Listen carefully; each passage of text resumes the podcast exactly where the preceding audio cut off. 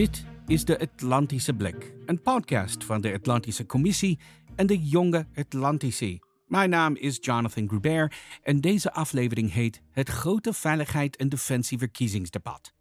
Dit is een opname van de bijeenkomst van 30 oktober 2023 in de Bali in Amsterdam in samenwerking met de Koninklijke Vereniging ter Beoefening van de Krijgswetenschap, de KVBK. Met de val van Rutte 4 maakt de gevestigde politiek ruimte voor nieuw geluid. Daarmee was het de hoogste tijd voor een debat waarin de buitenlandstandpunten van diverse politieke partijen opnieuw tegen het licht werden gehouden. Wat is de toekomst van het Nederlandse veiligheids- en defensiebeleid en de krijgsmacht? Met wie werken we samen? En wat is nodig aan inzet, kennis, mensen en middelen? Deze vraagstukken bespraken we onder andere met Dirk Boswijk, CDA, Ruben Brekelmans, VVD, Laudens Dassen, Volt, Jan Paternoten, D66, Cathy Piri, GroenLinks PvdA, Gijs Tuinman, BBB en Casper Veldkamp, NSC, tijdens het grote veiligheid en defensieverkiezingsdebat. De avond werd geleid door diplomatiedeskundige Robert van der Roer. En in dit eerste deel van het debat bespraken Robert en zijn gasten de rol van de NAVO en Europa op het wereldtoneel. En Robert begon met een pittige vraag. Stel, Jan, je wordt morgen minister van Buitenlandse Zaken. Wat zou je onmiddellijk veranderen? Wat ik uh, zou doen is ervoor zorgen dat we een nog veel sterkere Europese Unie krijgen. Die uh, een Europees defensieindustrie krijgt, die een Europees leger krijgt, waardoor wij als volgend jaar, over 372 dagen zijn de presidentsverkiezingen in Amerika, niet met angst en beven hoeven te kijken of Donald Trump opnieuw herkozen wordt, maar dat we weten dat Europa zijn eigen veiligheid kan waarborgen. Heel goed. Gijs? Ja, buitenland is voor ons de springplank eigenlijk in de 21ste eeuw in. We moeten de centjes ook in het buitenland verdienen om alle hervormingsplannen hier in Nederland te kunnen betalen. En daarvoor is het soms dat je ja, een dominee en een koopman positie moet innemen. En wij zijn er uh, van mening dat uh, we daar nog veel meer op kunnen doen. Dus af en toe moet je dingetjes doen die niet altijd even fijn voelen om ook daadwerkelijk de zaken voor elkaar te krijgen, zodat we hier in Nederland een beter leven hebben. Ruben? Ik zou onze nationale veiligheid meer centraal zetten in het buitenlandbeleid. Het buitenlandbeleid is een kwestie van keuzes maken. En we willen allemaal een betere wereld. Maar de realiteit is dat we een klein land zijn en moeten kiezen waar we ons op richten. De veiligheidsdreigingen zijn enorm. Natuurlijk Rusland heel direct, maar ook China. Uh, ook wat Iran nu doet natuurlijk in het Midden-Oosten. En als we daar fundamenteel iets aan willen doen, dan moeten we defensie versterken, maar ook onze economische relaties aanpassen. Uh, en ervoor zorgen eigenlijk breed dat we steeds nationale veiligheid voorop zetten. Nou, wat dat betreft uh, was ik het eens met uh, Jan. Ik denk uh, als je kijkt wat je als Nederland alleen kan op het terrein van buitenland, is ons allerbelangrijkste instrument. Als je breed bekijkt, is de Europese Unie. We hebben ook gezien hoe verdeeld de Europese Unie kan zijn en hoe krachtig we zijn als we verenigd zijn. Dus dat. En voor Nederland zelf echt meer inzetten, nog meer op onze postennetwerk. Hoe belangrijk die diplomatieke posten overal ter wereld zijn. Ja, deze tijd van geopolitieke spanningen vraagt om een sterk en onafhankelijk Europa. Dat betekent dat Europa ook een eigen koers moet durven te varen en niet meer alleen maar de Verenigde Staten te volgen. Een Europa met een eigen sterke defensieindustrie toewerken naar een Europese krijgsmacht. We moeten af van dat veto op buitenlandbeleid om te zorgen dat we ons in deze wereld eh, kunnen vormgeven en ook kunnen zorgen dat Europa zelf de koers uitzet voor de toekomst. Kaffer. Ja, dat is voor mij de eerste keer, zoiets. Um, 30 seconden. Jij vroeg naar eerste wat je zou doen als je ja, absoluut. van Oké. Okay. Er zijn er heel veel mooie dingen gezegd, maar die, die rollen al of die zijn op termijn belangrijk. Waar ik voor kies, wij kiezen voor goed bestuur als nieuw sociaal contract. Wij zeggen deskundigheid en expertise moet weer centraal staan. Moet weer centraal staan bij topbenoemingen in de overheid en dergelijke. Ook in diplomatie en bij defensie. En wij schaffen dus de algemene bestuursdienst af. Deskundigheid weer voorop. Ha. Deskundigheid weer, en de diplomatie-deskundige als Van der Roer moet dat aanspreken. Zeker. De eerste taak die ik zal doen als minister van Buitenlandse Zaken is zorgen dat aankomende vrijdag uh, de initiatiefwetsvoorstel om de 2% NAVO-norm als nadrukkelijke bodem wettelijk vast te leggen, die zou ik er doorheen fietsen. Uh, het tweede wat ik zou doen is zorgen dat het buitenlandse zakenbeleid integraal in, op alle ministeries wordt doorgevoerd. Wat ik nu vaak zie is dat bijvoorbeeld handelsverdragen die bij economische zaken worden gesloten negatieve effecten hebben bijvoorbeeld in economische ontwikkeling in Afrika. Wat zorgt dat bijvoorbeeld boeren failliet gaan en uiteindelijk economische ontwikkeling daar plat gaat. Dus je zal daar veel integraler naar moeten kijken. Ehm, en veel meer wat ook Ruben zei vanuit de veiligheidscontext. En ik zou de banden met Amerika aanhalen en tegelijkertijd ook kijken naar welke andere landen, opkomende democratieën, die uh, samen met ons een vuist kunnen maken tegen andere autocratische regimes. Denk aan Indonesië, India, noem ze allemaal op. Oké, nou dit ging goed. Dit was behoorlijk binnen de tijd eigenlijk. We gaan eigenlijk meteen over naar de eerste. En uh, ik lees hem even voor. Alleen Amerika kan voorkomen dat de crisis in het Midden-Oosten verder escaleert. Wie is het daar niet mee eens? Niet mee eens? Ik, ik denk dat uh, Iran er ook heel veel aan kan doen. Ja. En Egypte en Qatar. En... Bijvoorbeeld, inderdaad. Ja. ja. Nee, maar goed, bedoel, we kijken nu naar uh, Amerika. En ik denk dat het een realiteit is dat uh, voor alle Europese veiligheidsvraagstukken. en ook in het Midden-Oosten. Nou, we al heel lang allemaal afhankelijk zijn van Amerika. En dat zal daar ook zeker zo zijn. Maar laten we niet vergeten dat uh, dit conflict, zoals het nu plaatsvindt, ook in het voordeel is van sommige staten. Iran voorop, maar ook Rusland. Ja.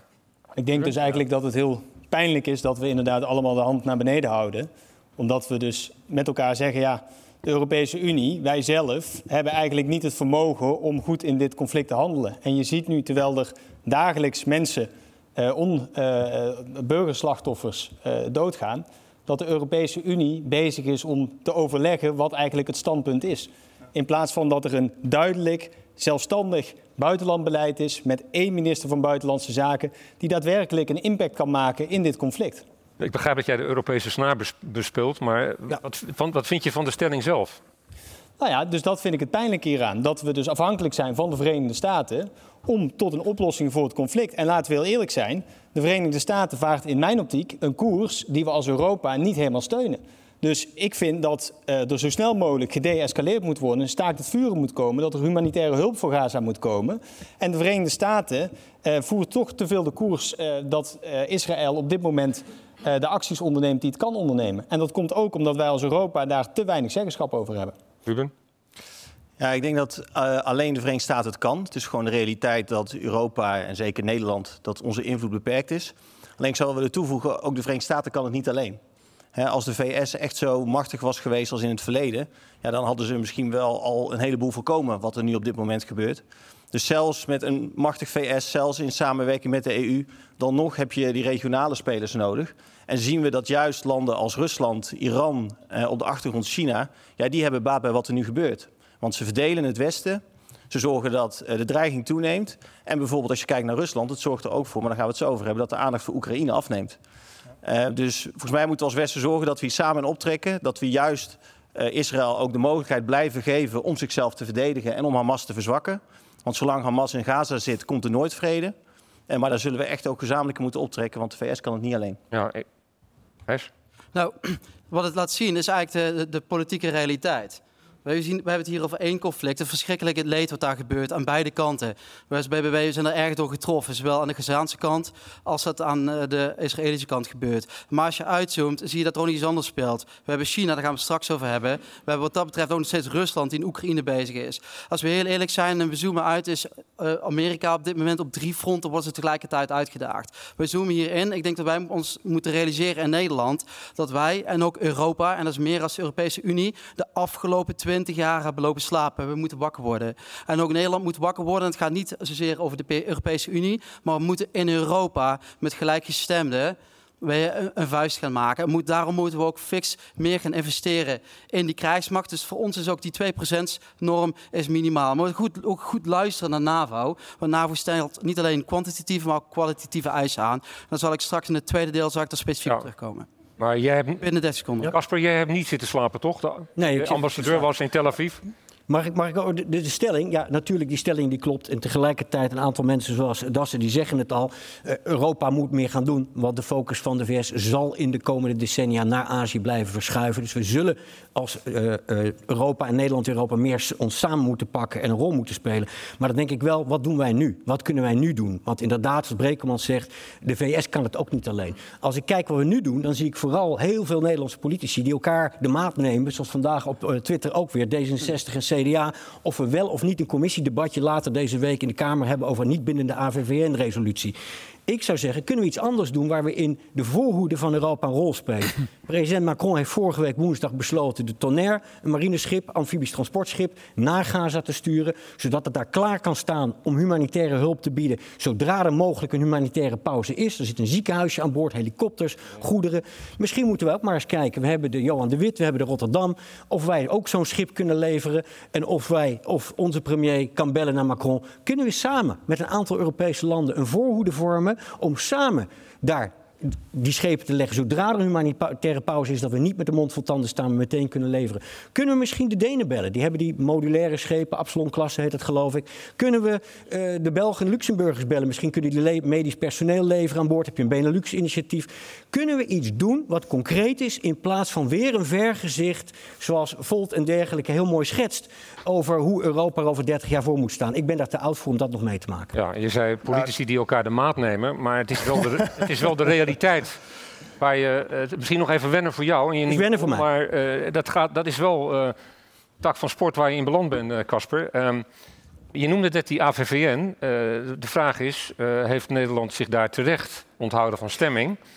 En ik wil een beetje, nou, als relief en ter inspiratie geef ik twee uiteenlopende citaten.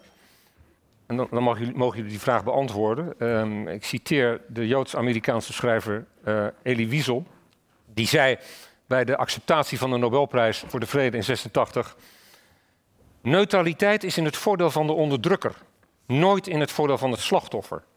Stilte moedigt de beul aan, nooit de gefolterde.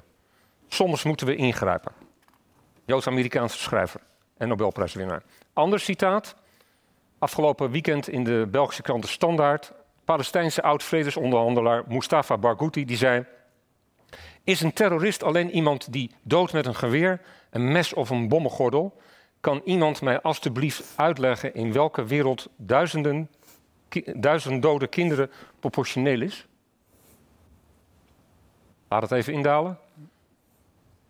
Heeft Nederland zich terecht onthouden van stemming in de AVVN? Nee. Nee, ja, um, meneer Veldkamp noemde het net een uh, ja, niet bindende uh, stemming. Maar ik denk dat hij wel heel veel zei, ook over deze stelling. De Verenigde Staten waren een van de veertien landen die tegenstemden. Van die veertien landen waren er onder andere bij de tegenstemmers Tonga, Fiji, Nauru. Nee. Dat zijn natuurlijk niet de landen die uh, het verschil maken op het wereldtoneel. Amerika was bijna geïsoleerd. En je kan niet leiden als je in isolement staat. Dus Nederland had zich ook niet moeten onthouden bij deze stemming. Omdat die stemming vroeg om een staakt het vuren. Um, en dat staakt het vuren, ja. We hebben uh, de weerzinwekkende terreuraanslag van Hamas gezien. De enorme slachting van Israëli's. En dat is het grootste verlies aan Joods leven sinds de Tweede Wereldoorlog.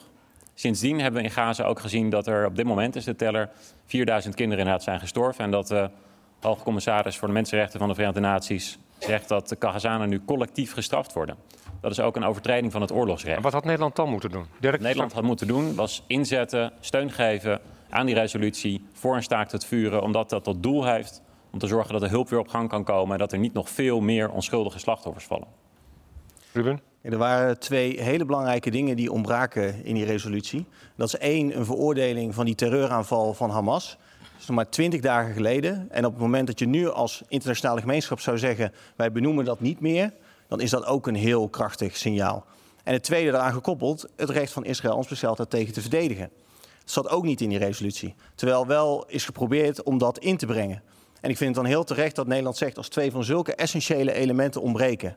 Die ook zo belangrijk zijn voor een gelijkwaardige internationale rechtsorde. Internationale rechtsorde gaat niet alleen over het vreselijke lot van de Gazanen. gaat ook over een land dat een enorme terreuraanval net achter de rug heeft en zich daartegen moet verdedigen. Als dat er niet in zit, vind ik het heel terecht dat Nederland zegt van nou dan kiezen wij voor een gebalanceerde opvatting en kiezen we voor uh, onthouden. En daarbij heeft Nederland heel duidelijk aangegeven dat we uiteraard voor humanitaire pauzes zijn, voor humanitaire corridors.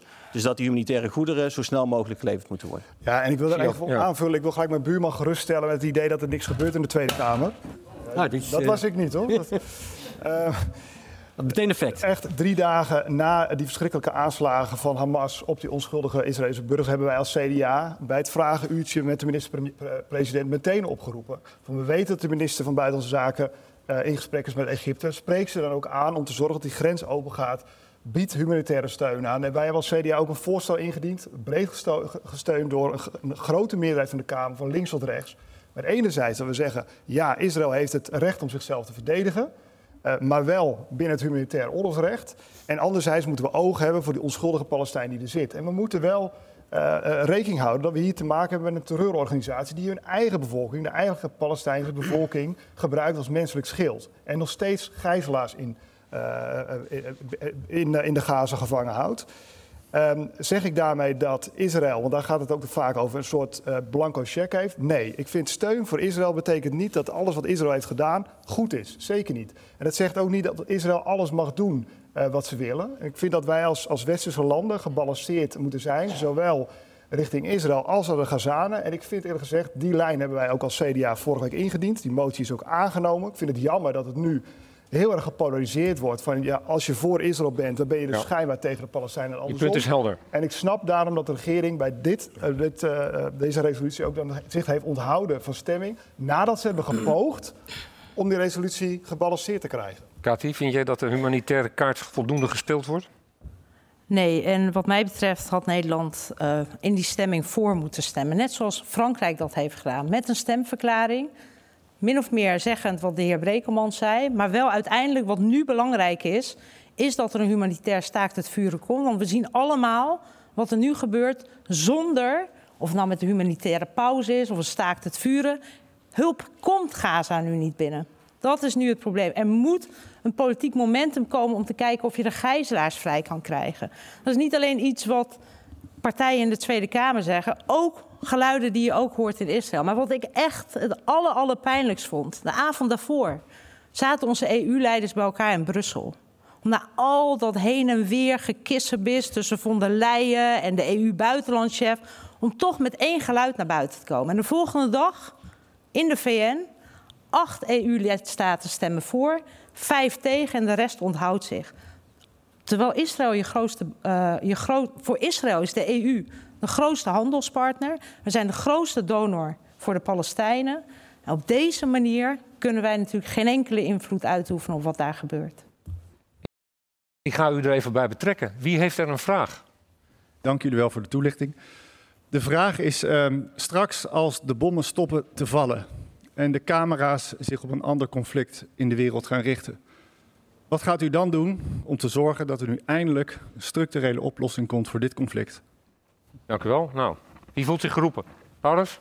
Nou ja, het allerbelangrijkste is nu dat de humanitaire hulp op gang komt, dat we een staakt het vuren krijgen. Maar dan moeten we, wat volk betreft, ook zorgen dat er een structurele uh, ja, staakt het vuren komt. En dat kan wat ons betreft alleen maar door uiteindelijk ook met een VN-vredesmissie te komen. Het wantrouwen is zo diep daar op dit moment dat er een externe partij zal moeten zijn om te zorgen dat de rust en veiligheid van mensen gegarandeerd blijft. In opmaat ook naar een vredesconferentie, want het gaat vaak over die twee-staten-oplossing. Maar als we daar ook willen komen, dan zullen we alle politieke wil van de hele internationale gemeenschap bij elkaar moeten brengen. Om dus te zorgen dat de rust wederkeert via een vredesmissie. Om vervolgens uiteindelijk een vredesconferentie te krijgen om toe te werken naar die twee-staten-oplossing. Onder leiding van wie? Vredesconferentie, Europese Unie? Geloof je het zelf? Kijk, maar dit is wel interessant dat u het zegt. Gelooft u het zelf? Ja. Als we stoppen met geloven, dan gebeurt er nooit meer iets. En dat is precies het probleem waar ik zo vaak in de politiek tegenaan loop.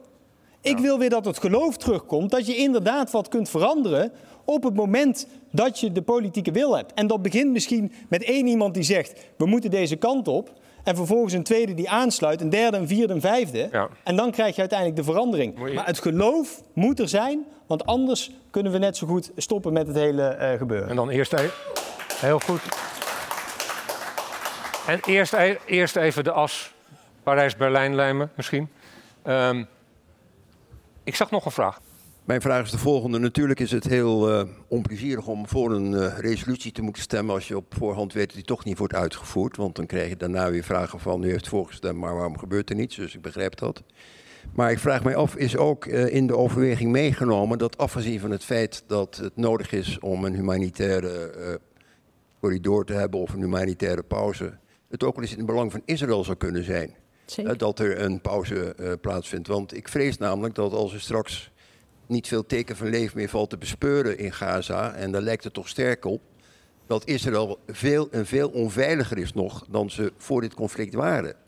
Uh, en ja, wij als vriend van Israël zou je kunnen zeggen, en zo afficheren wij ons ook, hebben ook de plichtvinding om dat aan Israël voor te houden. Dus vanuit die optiek eh, zou het denk ik wel verstandig zijn geweest om voor de resolutie te stemmen. Ruben? Kijk, volgens mij zijn wij het daar allemaal over eens. Dus we hebben een, een, Kamerdebat gehad waarin heel duidelijk naar voren kwam, kwamen breed. We willen zo snel mogelijk willen die humanitaire pauze. En volgens mij zeggen wij ook tegen Israël, als, als vrienden van Israël, net zo goed als we ook bevriend zijn met de Palestijnen, zeggen we heel veel dingen in het belang van Israël zelf. Uh, bijvoorbeeld terughoudendheid hè, in militaire middelen die worden toegepast. Natuurlijk zijn er enorm veel onschuldige slachtoffers. Uh, maar Israël had daar theoretisch nog veel verder in kunnen gaan. Dus volgens mij zowel de VS als Europa die roepen ook op tot uh, terughoudendheid. Die humanitaire corridors om bepaalde middelen die ze nu inzetten, die blokkades, om daar zo snel mogelijk mee te stoppen. Alleen de vraag is wel, op het moment dat Israël zegt... ontneem ons nou één ding niet... en dat is het recht om nu op dit moment Hamas te verzwakken... en militaire middelen in te zetten... ook om gijzelaars te, te uh, bevrijden. Doe dat nou alsjeblieft niet. Ja, dan vind ik ook dat je daarnaar moet luisteren als internationale gemeenschap. Kijk, ook vanuit het perspectief van Israël ben ik het eigenlijk ontzettend mee eens. Want het is duidelijk dat Hamas niet de militaire of de politieke leiding kan hebben over Gaza. Ook in de toekomst niet. Het is ook duidelijk dat je alleen militair Hamas niet zal kunnen verslaan. Dat zei onze eigen CDS nog bij Buitenhof. En daar heeft hij natuurlijk gelijk in. Dus uiteindelijk heb je ook die regio nodig om ervoor te zorgen dat Hamas totaal is uitgeschakeld. En dat is meer dan alleen maar militair. Maar als je nu ziet de beelden die rondgaan en wat dat doet met al die buurlanden in de regio, als je ziet dat er duizenden onschuldige Palestijnen als nevenschade nu het leven laten, dan vraag ik me echt af of dit het beste is voor de veiligheid van Israël. Ja, even aanvullend van oog om oog maakt de wereld echt blind. En op deze manier zijn we ook het extremisme van de toekomst aan het organiseren. ja. Het is niet alleen Amerika, Paulus. Nou, dat moet jouw deugd doen. Nou, dan is een rol voor Europa. Dan is er nog veel werk aan de winkel. Maar goed, daar moeten we ook in geloven. Ja. um, ja, laten we vooral blijven denken. Een, volgens mij een duidelijke stem voor een veel sterkere Europese defensie. Ja. ja. Is dat jullie conclusie ook? Nee, zo, zo interpreteer ik het. Maar, ja. ja. dat is jouw interpretatie. Ja. Ik zou zeggen dat er een grote rol weggelegd is voor Europa. Grote rol voor Europa? Ja, Noorwegen en Verenigd Koninkrijk hoort er ook bij. Ja. Oké. Okay. Oslo-akkoorden. Klein land Noorwegen. Je kunt toch iets betekenen als je achter de schermen iets doet. Nou, dat is denk voor de resolutie gestemd. Wat zeg je? Ze hebben voor de resolutie gestemd, ja. Noorwegen. Maar ik heb het niet over hun gedrag over de resolutie. Die resolutie nee, zijn we over twee weken vergeten. Ja. Jij zei... waar, waar, ik het over heb, is dat een klein land soms wel iets kan betekenen. In het NSC-verkiezingsprogramma staat over Midden-Oosten juist soms achter de schermen. Dat zou je niet verwachten van Pieter Omtzigt. Die bepleit transparantie in Nederland en Europa. Maar het Midden-Oosten is niet Nederland of Europa. Daar moet je soms achter de schermen handelen. Nederland heeft goede betrekking met Israël. Ook met de gematigde Palestijnen van de Palestijnse autoriteit in Ramallah. Wij moeten, voordat we hier met elkaar, elkaar weer de maat gaan nemen in de Kamer en over moties en dergelijke, eerst eens bij hen te luisteren uh, Wat kunnen wij doen? Wat kunnen wij doen achter de schermen? En misschien moeten we dan inderdaad met Europa maar, tot zoiets als een Madrid-conferentie komen. Maar om te zorgen dat je iets in de, achter de schermen kunt doen, moet je ook geloofwaardig zijn in de wereld.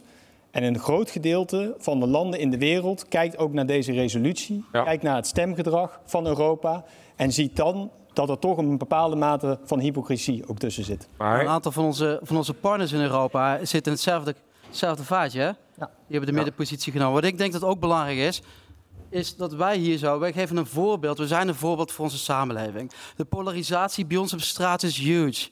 Ik heb de laatste weken veel ben ik op straat geweest, ja, met die flyers. Misschien ben ik u ooit wel eens erg tegengekomen, dat weet ik niet. Maar, maar goed, het is niet mijn uh, hobby, maar het is wel belangrijk. Het gesprek aangaan met de mensen. En die polarisatie hier in Nederland, daar zijn wij ook verantwoordelijk voor. En dat is misschien wel een beetje wat jij ook bedoelt, uh, ja.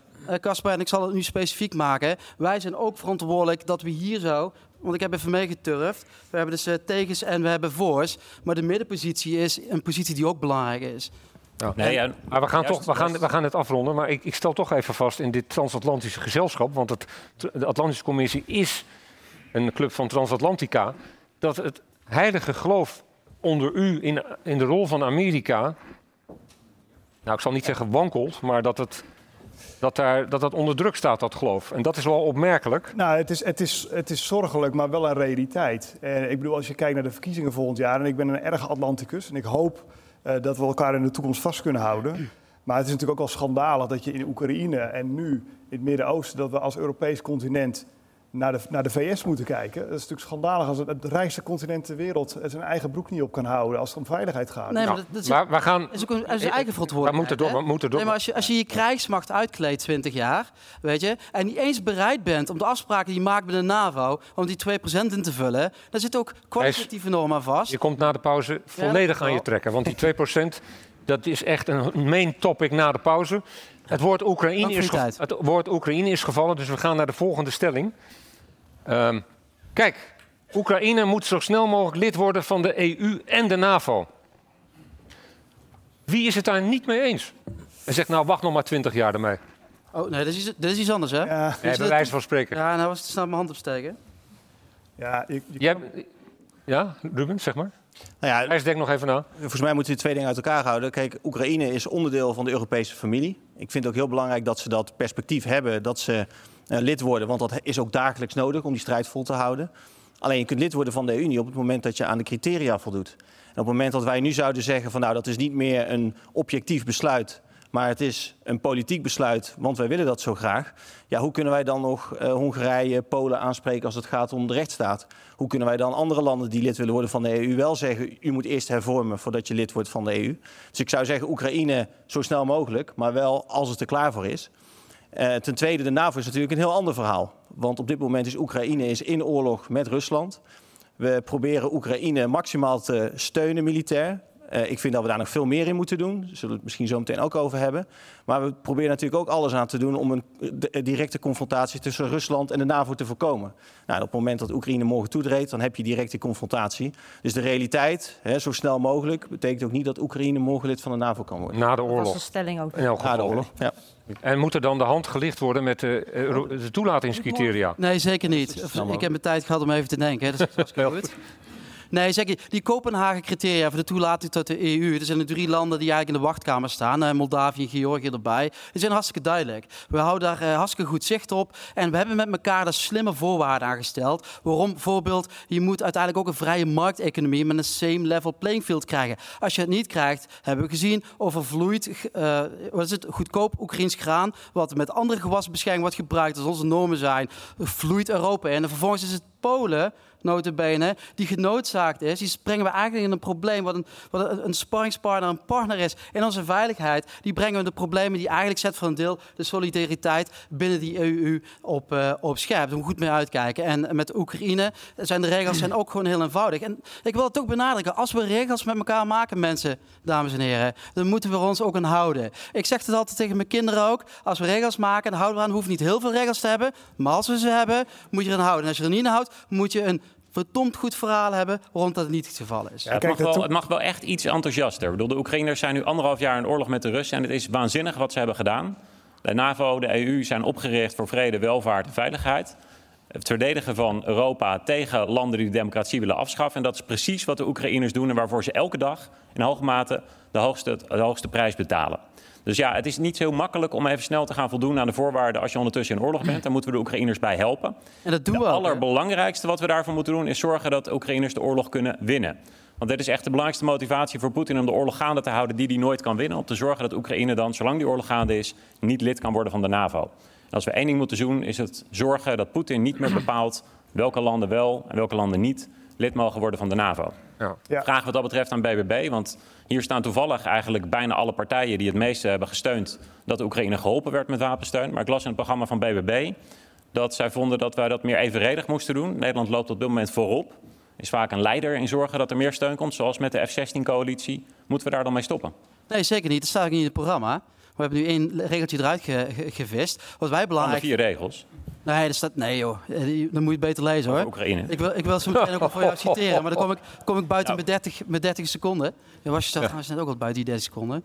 Maar goed, kijk, wat, wat wij vinden is dat je Oekraïne moet Jij hebt blijven... al vijf keer 30 seconden gehad, eh, Gijs. Ja, maar de heer weet je, ik moet, moet misschien ook nog af en toe wennen aan dit format, maar ik kom er wel in. Maar, Ik eh, eh, vind dat je het goed doet. Wat het CDA betreft hoort de toekomst van Oekraïne uiteindelijk binnen de NAVO en de EU. En ik ben het ook helemaal eens. hè. Het gaat ook om de geloofwaardigheid van die bondgenootschappen. Dat je ook de regels en de afspraken nakomt die we destijds hebben gemaakt. Maar als we dat nu niet doen, dan gaan natuurlijk alle andere landen die in de wachtkamer zitten daar ook terecht ehm, om vragen. Oké. Waar ik alleen wel even benieuwd naar ben, naar Jan, want ik, ik proef een beetje dat jij toch zegt, hè, het moet wat enthousiaster. Ik denk dat we het allemaal toch wel met elkaar eens zijn dat de toekomst van Oekraïne na de oorlog in de EU ligt. En dat we tot die tijd alles aan moeten doen dat Oekraïne wint. Dat is niet alleen in het belang van Oekraïne, maar ook in ons eigen belang. Maar ik dacht toch iets te proeven van toch nog een shortcut. Of heb ik dat verkeerd begrepen? Nee, Oekraïne moet lid worden eh, zodra ze aan de voorwaarden kunnen voldoen. We moeten er ook bij helpen zodat ze aan de voorwaarden kunnen voldoen. Want het is nogal wat om even te zeggen: reorganiseer maar even je rechtsstaat terwijl je ondertussen in oorlog bent. En we moeten daarom ervoor zorgen dat Oekraïne die oorlog kan winnen. Want het feit dat Oekraïne kandidaat lidstaat voor de NAVO is, is voor Poetin ook de belangrijkste motivatie om de oorlog zo lang mogelijk gaande te houden. En daarom zullen wij eh, de steun aan Oekraïne moeten blijven leveren. En waar nodig ook voor langere tijd moeten vastleggen. Zoals Duitsland, zoals Noorwegen dat heeft gedaan, de belofte doen dat het komende vijf jaar blijft. Omdat er ook genoeg partijen zijn, zoals de PVV en anderen in de Kamer, die juist zeggen we moeten minder steunen of helemaal niet. Nou, waar ik juist trots op ben, is dat we eigenlijk eh, nooit politiek hebben gespeeld over Oekraïne in de Tweede Kamer. Ja. Dus of je nou in de oppositie zat of in de coalitie, eigenlijk vanaf dag één was er een hele brede steun voor die militaire, eh, militaire steun die we hebben geboden en waarbij Nederland voorop kon lopen. Daar ben ik trots op. Oké. Als je kijkt naar. ehm, kijk, het riedeltje in Nederland is altijd geweest. Ieder, elk land moet voldoen aan de criteria. En dat is ook zo. En tegelijkertijd is de wereld ook veranderd met deze oorlog. Er zijn geen bufferstaten meer in Europa. Iedereen erkent nu ook in Nederland dat Rusland een dreiging is voor onze veiligheid. Dat betekent dat Oekraïne of elk ander land ertussen, wat nog geen lid is van de EU, of aan die kant van de streep staat of aan onze kant. En wij moeten er dus veel meer aan doen dan Nederland de afgelopen jaren heeft gedaan.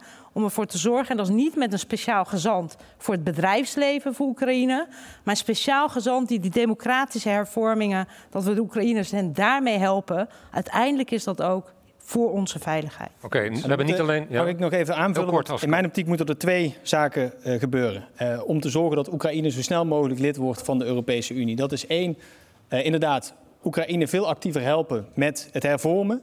Met zorgen dat corruptie wordt tegengegaan. Maar ook dat er een gefaseerde toenadering komt. Waardoor het Erasmus-programma wordt opengesteld. En ook dat we een soort corona-herstelfonds voor de wederopbouw van Oekraïne hebben. Waar dus geld beschikbaar komt ten overstaande van hervormingen. Maar een tweede, en dat is iets wat we ons heel goed moeten realiseren. Oekraïne is een groot land. Als dat onderdeel wordt van de Europese Unie, dan moeten we de Europese Unie ook bestuurbaar houden. Dat betekent dat we de Europese Unie zelf ook moeten gaan hervormen. Dat we af moeten van dat verschrikkelijke veto. Want op het moment dat de EU gaat uitbreiden, dan wordt het op een gegeven moment onbestuurbaar. Dus ook daar moet de Europese Unie zo snel mogelijk gaan verdiepen om te zorgen dat Oekraïne ook zo snel mogelijk eh, toe kan treden. Nog, een- nog een complicerende factor is, wat, eh, als je het gaat over dat NAVO-lidmaatschap, wat geef je Oekraïne in de tussentijd? Veiligheidsgaranties zitten er niet in. Er wordt gesproken van bilaterale overeenkomsten die landen zelf moeten gaan sluiten. Nederland moet daar ook voor aan de bak, hoorde ik gisteren in Brussel. Nou ja, Hoe zien dat jullie is- dat? Wat, kijk, moet, dat- wat, gaat, wat kan Nederland investeren op het gebied van veiligheid om Oekraïne te accommoderen, zolang het geen lid is van de NAVO? Ja, en dat is inde- inderdaad een heel ge- ingewikkeld vacuüm. Want je kan natuurlijk zeggen, we doen als landen individueel veiligheidsgaranties. Maar stel dat wij dan ineens in oorlog komen met, met Rusland direct, omdat we die veiligheidsgarantie, dan ga je door artikel 5 gaan alsnog de NAVO. Dus, dus dat zou heel mooi zijn, maar dat gaat niet werken. Wat je wel kan doen is natuurlijk materieel, dat je gewoon afspreekt. We gaan gewoon borgen dat jullie continu een, een nieuwe stroom aan, aan materieel hebben, aan munitie. Dat jullie afvoerketens hebben qua medische hulp, eh, qua training. En dat we dat veel structureler, langjarig va- vastleggen. Eh, maar het is inderdaad wel een heel eh, ja, ongemakkelijke discussie. Omdat je natuurlijk het liefst zou je eh, de veiligheidsgarantie willen geven. Maar je kan natuurlijk niet riskeren dat het een, een, een oorlog wordt uiteindelijk tussen de NAVO en, en Rusland. Dus uiteindelijk zou je vooral eh, moeten borgen dat zij dat gevecht kunnen blijven Maar voeren. dat zou intensief maar en langjarig moeten. Maar eh, Dirk, ik denk dat dat gewoon niet realistisch is. Vandaag hadden we een aantal van onze gesprek met Daria, die Mhm. hier volgens mij in de Rode Hoed vanavond eh, een, een, een, spre- nou, een Even voor de luisteraars toelichten wie Daria is. Eh, zij is een van de bekendere anticorruptie-strijdsters in, eh, in Oekraïne. Er is straks om acht uur in de Rode Hoed, geeft ze haar lezing. Weet je, op dit moment, de mensen die worden opgeroepen in Oekraïne... zijn gemiddelde leeftijd van 45. De volgende lichting zijn de vrouwen. Oekraïne heeft wel gewoon een be- beperkte... eh, hoeveel mensen die je naar, die naar het strijdveld eh, kan sturen... ten opzichte van Rusland. Dus dat is hoe uiteindelijk kan je Oekraïne naar steun op het moment dat zij komen tot een staakt het vuren of dat het gevecht in ieder geval ophoudt, zullen wij iets van veiligheidsgaranties moeten geven. En we weten dat de veiligheidsgaranties die er in het verleden waren niet hebben kunnen voorkomen dat deze oorlog is losgebarsten. Een ontzettend moeilijk vraagstuk. Dat ben ik het denk. Niemand zegt dat dit makkelijk is. Maar alleen maar we blijven jullie militaire steun geven. Dat zal voor Oekraïne echt niet genoeg zijn. Maar dat- ik, ik proef, ik proef dat de steun voor Oekraïne vrij massief is in het Nederlands parlement. Maar kunnen wij dat, we hebben het vaak over hoe lang gaat Poetin het volhouden. Maar hoe lang houdt Nederland het eigenlijk vol? Ja, niet lang. Politiek. Ja. Nee, ik denk, ik denk dat dat een heel groot probleem is. In de zin dat als je gewoon. Kijk, we hebben best wel veel als Europese landen ook geïnvesteerd in dat counteroffensief. En we hadden verwacht, nou misschien dat het dan Oekraïne daarmee lukt om een behoorlijke slag te slaan. De realiteit is nu dat dat maar heel beperkt gelukt is. Eh, als je kijkt, en we hadden nou, het gesprek vandaag ook. Kijk, natuurlijk moeten we het hebben over de middellange en de lange termijn. Maar in het voorjaar heeft Oekraïne gewoon een gigantisch tekort aan artillerie en aan munitie. En het lukt ons al een jaar lang niet, en we lopen daar al een jaar lang, roept iedereen daarom, maar om die munitieproductie en die wapenproductie echt substantieel te verhogen. Het is allemaal een beetje meer en eh, nog wat erbij. Eh, maar Oekraïne houdt dit gewoon zo niet vol. En waar ik heel bang voor ben, als ons dat samen met de Amerikanen en nog een aantal andere landen die veel voorraden hebben, niet lukt om Oekraïne ook het komende half jaar door te brengen, dan hebben we hier waarschijnlijk over een half jaar hebben we een heel ander gesprek. Want dan is Rusland namelijk gewoon aan de winnende hand. En helemaal een groot risico natuurlijk. Een maand geleden hadden we het hier in ieder debat over. Eh, hadden wij het er eh, met elkaar als experts over. Maar we hebben het de afgelopen drie, vier weken bijna alleen maar over Israël en Palestina gehad. Ja. Dus het risico dat dit wegzakt en dat we het gaan hebben over lange termijn discussies, maar ondertussen dat de realiteit op de grond de komende maanden compleet gaat veranderen en Oekraïne over een half jaar echt in de problemen zit, is levensgroot. Maar Zijn jullie bereid met z'n allen hier die steun aan Oekraïne meerjarig vast te leggen? Zeker. Ja, ja, zeker. Ik denk dat een volgend kabinet dat ook zal moeten doen. Dat commitment aan Oekraïne zal moeten afgeven. Militaire, economische, financiële, humanitaire steun. In de strijd en in wederopbouw, misschien lopen die fases straks door elkaar. Want Rusland mag dit niet winnen. Rusland mag het niet winnen omdat het een direct gevolg heeft voor de Europese veiligheidsorde. Eens waarschijnlijk op dat punt met veel van de, van de collega's. Als het gaat over EU-toetreding, zeg ik ook van ja, de Kopenhagen-criteria zijn wel belangrijk. Ik heb ook Daria Kaleniuk ontmoet. Eh, ik werk dagelijks met Oekraïne. De bank waar ik werk is de grootste investerende reële economie van Oekraïne. Ik merk dagelijks hoe belangrijk het is dat je die horizon hebt van de EU-standaarden. En jongens, er is een parallel front. We moeten ook de corruptie bestrijden, we moeten ook hervormen. Als je dat positief brengt en je geeft er assistentie bij, dan kan dat eh, positieve gevolgen hebben. Ik heb in Midden-Europa gewerkt in de jaren negentig en ik kan me herinneren hoezeer het vooruitzicht van EU- en NAVO-toetreding, hoezeer dat een maats- maatschappij en economie en alles transformeerde. In Oekraïne ligt die kans er. Heel goed. Ga even naar de zaal. Wie heeft er een vraag? Ik heb een eh, vraag over de situatie dat de eh, Oekraïne op weg is naar EU- en NAVO-lidmaatschap. De voorwaarden van Jan Kaspar eh, eh, zijn voldaan. Wat doen we dan met Rusland? Rusland is misschien geïmplodeerd, verkleind. Ehm, we moeten misschien ook iets met landen als Armenië, Azerbeidzjan, Kyrgyzstan, dat hele partijtje landen wat aan de andere kant eh, ligt. Moeten we misschien de Organisatie voor Veiligheid en Samenwerking in Europa opnieuw uitvinden, 50 jaar na de totstandkoming van de slotakte van Helsinki in 1975. Hoe garanderen we dat niet alleen voor de EU en de NAVO Europa veilig is, maar ook voor de landen daaromheen? Wie voelt zich geroepen? Ja, ik, nou ja, zal ik beginnen? Ja? Ik denk, eh, het stel hè, dat het zou gebeuren en, en Rusland eh, implodeert. Ik denk dat je dan als westerse landen eh, ook veiligheidsgaranties aan Rusland moet gaan geven. Eh, hè, want dat je in ieder geval, Rusland voelt natuurlijk ook zijn bedreigingen. En dat het aan ons gebaat is dat Rusland een stabiel democratisch land wordt. Dus daar zullen wij ook als westerse landen fors in moeten gaan investeren. Ook aan uh, het opzetten van nieuwe instituties. Want dat hebben we natuurlijk in de jaren negentig. Leek het heel even te gebeuren. Daarna hebben we het uit ons handen laten vallen. En uh, ja, is, hebben we er een soort van maffia voor teruggekregen. Uh, en dat is ook vooral aan ons te wijten. Dat we het hebben genegeerd. En we hebben ook geen gevoel gehad voor de gekrenkte trots die de Russen gevoeld hebben en nog steeds voelen. Ja. Uh, dus ik denk wat we nu zien, kunnen we ook voor een groot deel aan onszelf wijten. Denk je dat nog bij je eigen leven mee te maken, uh, Dirk? Veiligheidsgaranties aan Rusland? Um, Hij is nou, heel, heel eerlijk, ik, heel, ik, ik, kom uit 89. Vanaf dat moment leek het goed te gaan. Daarna is alles ingestort. maar moet je nagaan wat er in 30, 35 ja. jaar lang is, is veranderd. Dus ik ben hoopvol. Tuurlijk zal het nog, gaat het nog lang duren, helaas. Maar ik, ik ben er wel van overtuigd Vladimir Poetin is niet onsterfelijk. Er komt een moment dat hier een einde aan komt en dan moeten we wel klaar 2036. Het klinkt, het klinkt heel, heel hoopvol natuurlijk. En op het moment dat we kunnen investeren in dat Rusland een democratie wordt. De realiteit is wel op dit moment dat Rusland, maar ook China... alleen maar op een pad zitten om minder vrij te worden en steeds totalitairder te worden. Dus ik denk dat we, als de oorlog voorbij is, Oekraïne lid is... dat we een stuk realisme moeten laten zien wat heel lang niet is getoond. Namelijk dat je zorgt dat landen minder in de invloedssfeer van Rusland kunnen komen. Dat als Rusland de grens overgaat, dat we niet naar de Krim, naar de Donbass, naar Georgië, naar MH17 denken. Hele milde sancties en we hopen dat het beter wordt. Maar dat je op dat moment de streep gaat trekken. En realisme laat zien wat eigenlijk twintig jaar lang niet getoond is. Nee, dat is natuurlijk wel terecht, Jan. Maar aan de andere kant, je moet, je moet volgens mij verschillende scenario's uitwerken.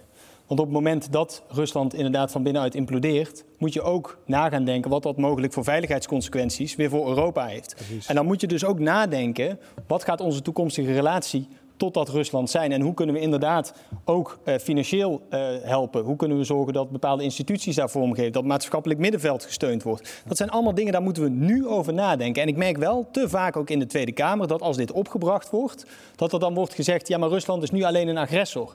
Dat klopt. En dan moeten we nu ook voor zorgen dat we Oekraïne blijven steunen. Maar laten we alsjeblieft niet ons blind staren op.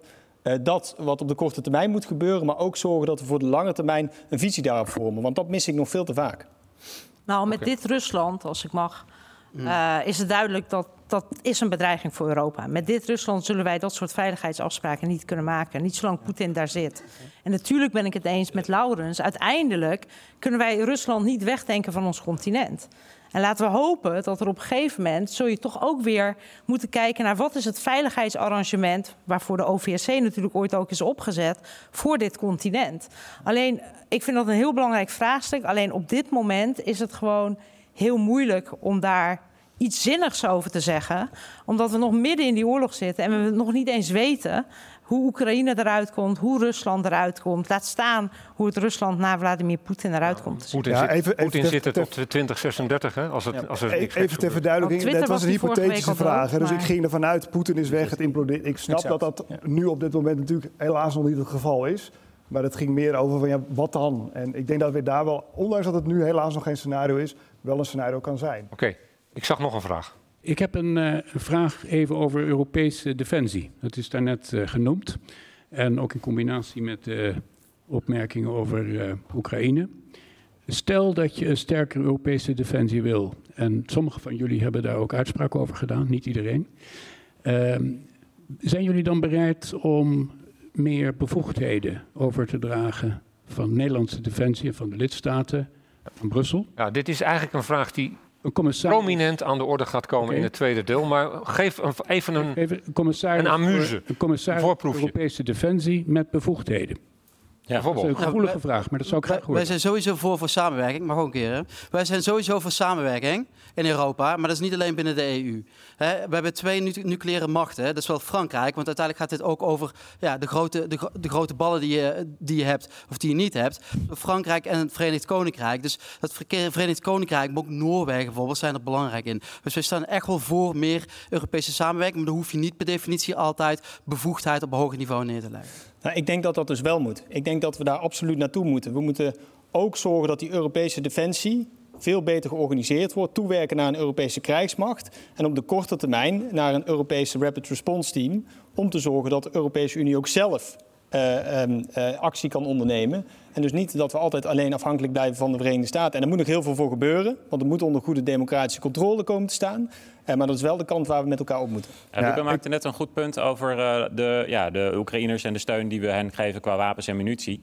Ja, wat je nu ziet is dat we in Europa Oekraïense straaljagerpiloten voor verschillende vliegtuigtypen aan het opleiden zijn. Dat we allerlei verschillende soorten tanks daar naartoe sturen. Talloze verschillende type radio's. We hebben nu in Europa al die losse krijgsmachten die weliswaar in één bondgenootschap zitten, maar heel vaak met hun eigen spullen. Dus wat we zullen moeten doen is dat we spullen maken die de beste zijn van de wereld. Maakt mij niet uit in welk land van Europa. Waarschijnlijk moet elk land zich ook specialiseren. Zijn we hier bijvoorbeeld heel goed in radar. En dan zorgen dat we die overal in Europa gebruiken. Dat betekent dat, dat je inderdaad meer een Europese defensie hebt met ook meer zeggenschap. Absoluut.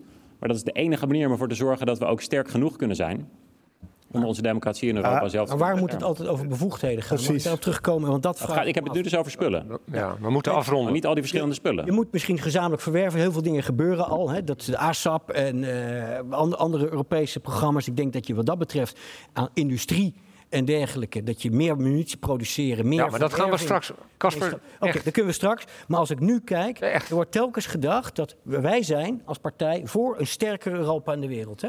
En telkens wordt dat vertaald naar meer bevoegdheden, meer macht aan Brussel, meer macht aan de commissie. Ik zie dat niet. Ik ga eerst maar eens kijken wat we met de mond beleiden over Brussel en hoe we dat kunnen uitvoeren. In het afgelopen regeerakkoord stond een passage over eh, wij bestuderen, ik geloof wij zijn voorstander van een Europese Veiligheidsraad en wij doen concrete voorstellen. Nou, oké. Ik weet niet of ik iets gemist heb, maar ik heb, ik heb daar niks meer van gehoord, ik heb daar niks meer van gezien. Misschien dat we na Dat de pauze daar nog meer over horen, Dat is wel een versterking van. Europa in de wereld. En het afgelopen kabinet heeft er niks aan gedaan. Maar jullie zijn wel voor een Europese Veiligheidsraad. Wij, wij zijn voor een Europese Veiligheidsraad. Heel goed. Oké, we gaan naar de derde stelling. Als China Taiwan aanvalt, schaart Europa zich achter Amerika desnoods met troepen. Ja. Ja. Ja. Ruben, ik zie jou eh, nadenken. De troependeel wil, vindt hij niet zo leuk, maar de Nou, rest... eh, Nou, kijk, ehm, ik denk dat dit, dit wordt, is natuurlijk het geopolitieke risico voor de komende decennia dat dit gaat gebeuren. Dus het is heel goed dat we het hierover hebben. Ehm, wij zijn, ehm, als Kamer zijn we ook in eh, Japan en Zuid-Korea geweest, hebben we al dit soort scenario's doorgesproken. Kijk, ik zou wel aan het begin willen zeggen, is dat dit verzoek ligt er op dit moment niet. Welk verzoek er wel ligt, is dat wij als Europese landen laten zien dat die regio voor ons belangrijk is. Dus dat Macron een keer in een vliegtuig heeft gezegd: Taiwan is niet onze zaak. Ja, dat is funest. Ja. Dus iedereen wil zien dat Europa zich bemoeit met die regio. Net zo goed als wij het ook belangrijk vinden, bijvoorbeeld dat Zuid-Korea en Japan eh, Oekraïne ondersteunt. Ik vind dus dat we best daar militaire oefeningen kunnen doen. Hè. We hebben ook daar een schip naartoe gestuurd in de regio om daar actief te zijn. Daar ben ik voorstander van. Mocht het ooit zover komen dat dit gebeurt, dan gaan natuurlijk Taiwan, eh, Zuid-Korea, Japan de eerste waar ze naar kijken is de Verenigde Staten. Dan verwacht ik dat de Verenigde Staten zal zeggen: wij moeten vrijwel al onze aandacht op deze regio richten. Europa, zorg ervoor dat je je eigen broek kunt ophouden. Daar moeten wij dan, vind ik, ook toe in staat zijn. Eh, maar mocht dit scenario zich ooit voordoen, dan vind ik niet dat je op voorhand ergens nee tegen kunt zeggen. Dus als Amerika dan zou zeggen, het Verenigd Koninkrijk of anderen, wij willen ook dat jullie ons daarin ondersteunen, dan moeten we daar natuurlijk voor openstaan. Maar het is niet een heel realistisch scenario. Dus als journalisten nu gaan opschrijven van Nederland wil mee gaan vechten in Taiwan, nee, VVD dat, zou een verkeerde kop zijn. Maar wie, ze- wie is erop tegen dat Nederland dan mee zou doen met troepen? Ja? Nou, ik was het eigenlijk eens met, eh, met alles wat Ruben tot nu toe zei. Eh, maar weet je, ik, het meest waarschijnlijk, en het- dit scenario zou op ons, ook economisch gezien, een tien keer meer invloed hebben dan de oorlog tussen Rusland en Oekraïne. Hè? is gewoon goed om. Dus waarschijnlijk worden wij vooral als economisch blok gevraagd om mee te doen met de sancties. Met de sancties tegen China. Dat is het meest waarschijnlijke scenario. En eh, ik denk als je kijkt naar de onrust van onze eigen regio. Dan denk ik, als je heel eerlijk bent. eh, maar goed, misschien zitten er mensen van Defensie die daar anders naar kijken. eh, maar dat wij eh, onze mannen en vrouwen van Defensie helaas heel erg in onze eigen regio nodig hebben. Ik denk dat Cathy daar gelijk in heeft. En ik denk dat we ons ook daarin goed moeten realiseren dat we dit ten alle tijde moeten voorkomen. En wat je nu ziet is dat we te veel de Amerikanen volgen, ook in de retoriek richting China. En dat we zelfs gedwongen worden om daar actief in mee te doen. Kijk naar wat er nu met ASML eh, op dit moment gebeurt. En dat is iets waar ik me zorgen over maak, omdat wij een andere relatie hebben met China dan dat de Verenigde Staten op dit moment heeft. Eh, Kati zei helemaal terecht, de economische afhankelijkheden die wij ook hebben van China zijn vele malen groter. Grondstoffen eh, voor onze klimaattransitie. Maar daarnaast eh, denk ik ook dat Taiwan er niet mee geholpen is op dit moment als de retoriek te, eh, eh, te ver doorslaat richting oorlogstaal. Ehm, want zolang TSMC daar kan draaien, is de kans dat China daadwerkelijk gaat binnenvallen heel klein. Want op het moment dat ze dat doen, zal die hele fabriek zal stilvallen. De economische gevolgen voor de hele wereld zullen immens zijn. Dus we moeten zorgen dat dit scenario geen realiteit wordt. En dat betekent ook dat we daarin het hoofd koel moeten houden en niet te hard achter de Amerikanen aan moeten lopen. Ja, ik hoop ik... heel erg dat Laurens gelijk heeft, maar ik denk dat we ons beter wel kunnen voorbereiden op dat hij misschien niet gelijk heeft. Omdat de Chinezen zo duidelijk hun ambitie hebben uitgesproken. Omdat we hebben gezien wat er is gebeurd in Hongkong. En uh, we hebben het nu veel gehad over wat we dan niet moeten doen. Ik zou de stelling graag willen aanvullen met dingen die we wel moeten doen. Want als we sancties zouden moeten gaan steunen na een aanval, dan zijn we te laat. Moeten nu zorgen dat de Chinezen heel goed weten dat de Verenigde Staten, Amerika, Australië, Japan, Zuid-Korea een sanctiepakket hebben wat voor hen een reden is om die oorlog niet te willen beginnen. En we zullen Taiwan moeten helpen om te zorgen dat ze een militair stekelvarken worden. Wat niet te verslikken is voor de Chinezen, waardoor ze er überhaupt niet aan willen beginnen. En dat betekent ook hulp geven aan Taiwan, misschien ook zelfs wapens. Want Taiwan zal zich erop moeten voorbereiden op zo'n manier dat de Chinezen er niet aan willen beginnen. Want als ze er eenmaal zijn begonnen, zei Cathy terecht, TSMC de belangrijkste klant van ASML, dan zijn de gevolgen voor de wereld desastreus en voor Nederland nog meer. Gijs? De afhankelijkheid van China en Europa is eigenlijk immens. Hè? Dus het, je hebt continu op en neer gaan, een soort ruilhandel tussen beiden. We moeten dus goed beseffen dat op dit moment China volledig in de ban gooien, is dat we eigenlijk onszelf daar ook mee hebben. We moeten ook beseffen dat eh, China een grote importeur is eh, van landbouwproducten. Dus dat is iets wat we echt gewoon daadwerkelijk ook goed kunnen inzetten. Nou, er zitten een paar mensen bij van, bij van HCSS, zie ik. Nou, dat is heel mooi. Die hebben een heel mooi rapport geschreven met verschillende scenario's. En het meest uh, ja, voorstelbare scenario is eigenlijk dat China niet direct in een groot conflict stapt. Hè? Want Taiwan is namelijk al een stekelvarken en hebben al heel veel van onze onderzeeërs. Dus dat is hartstikke goed. Kunnen we verder versterken? Moeten we ook blijven doen. Maar we moeten goed opletten wat China aan het doen is. En dat noemen ze de hybride methode van China. Ze hebben ze van ons geleerd. Is dat ze eigenlijk Taiwan steeds meer aan het afknijpen zijn. En daar moet ik gewoon heel sterk op zijn. Dus in dat opzicht wil ik wel zeker, zeker, wel zeker ja zeggen tegen freedom of navigation. Dus dat Nederlandse fregatten daadwerkelijk met Amerikaanse, of misschien wel in grotere verbanden, Willing en Able,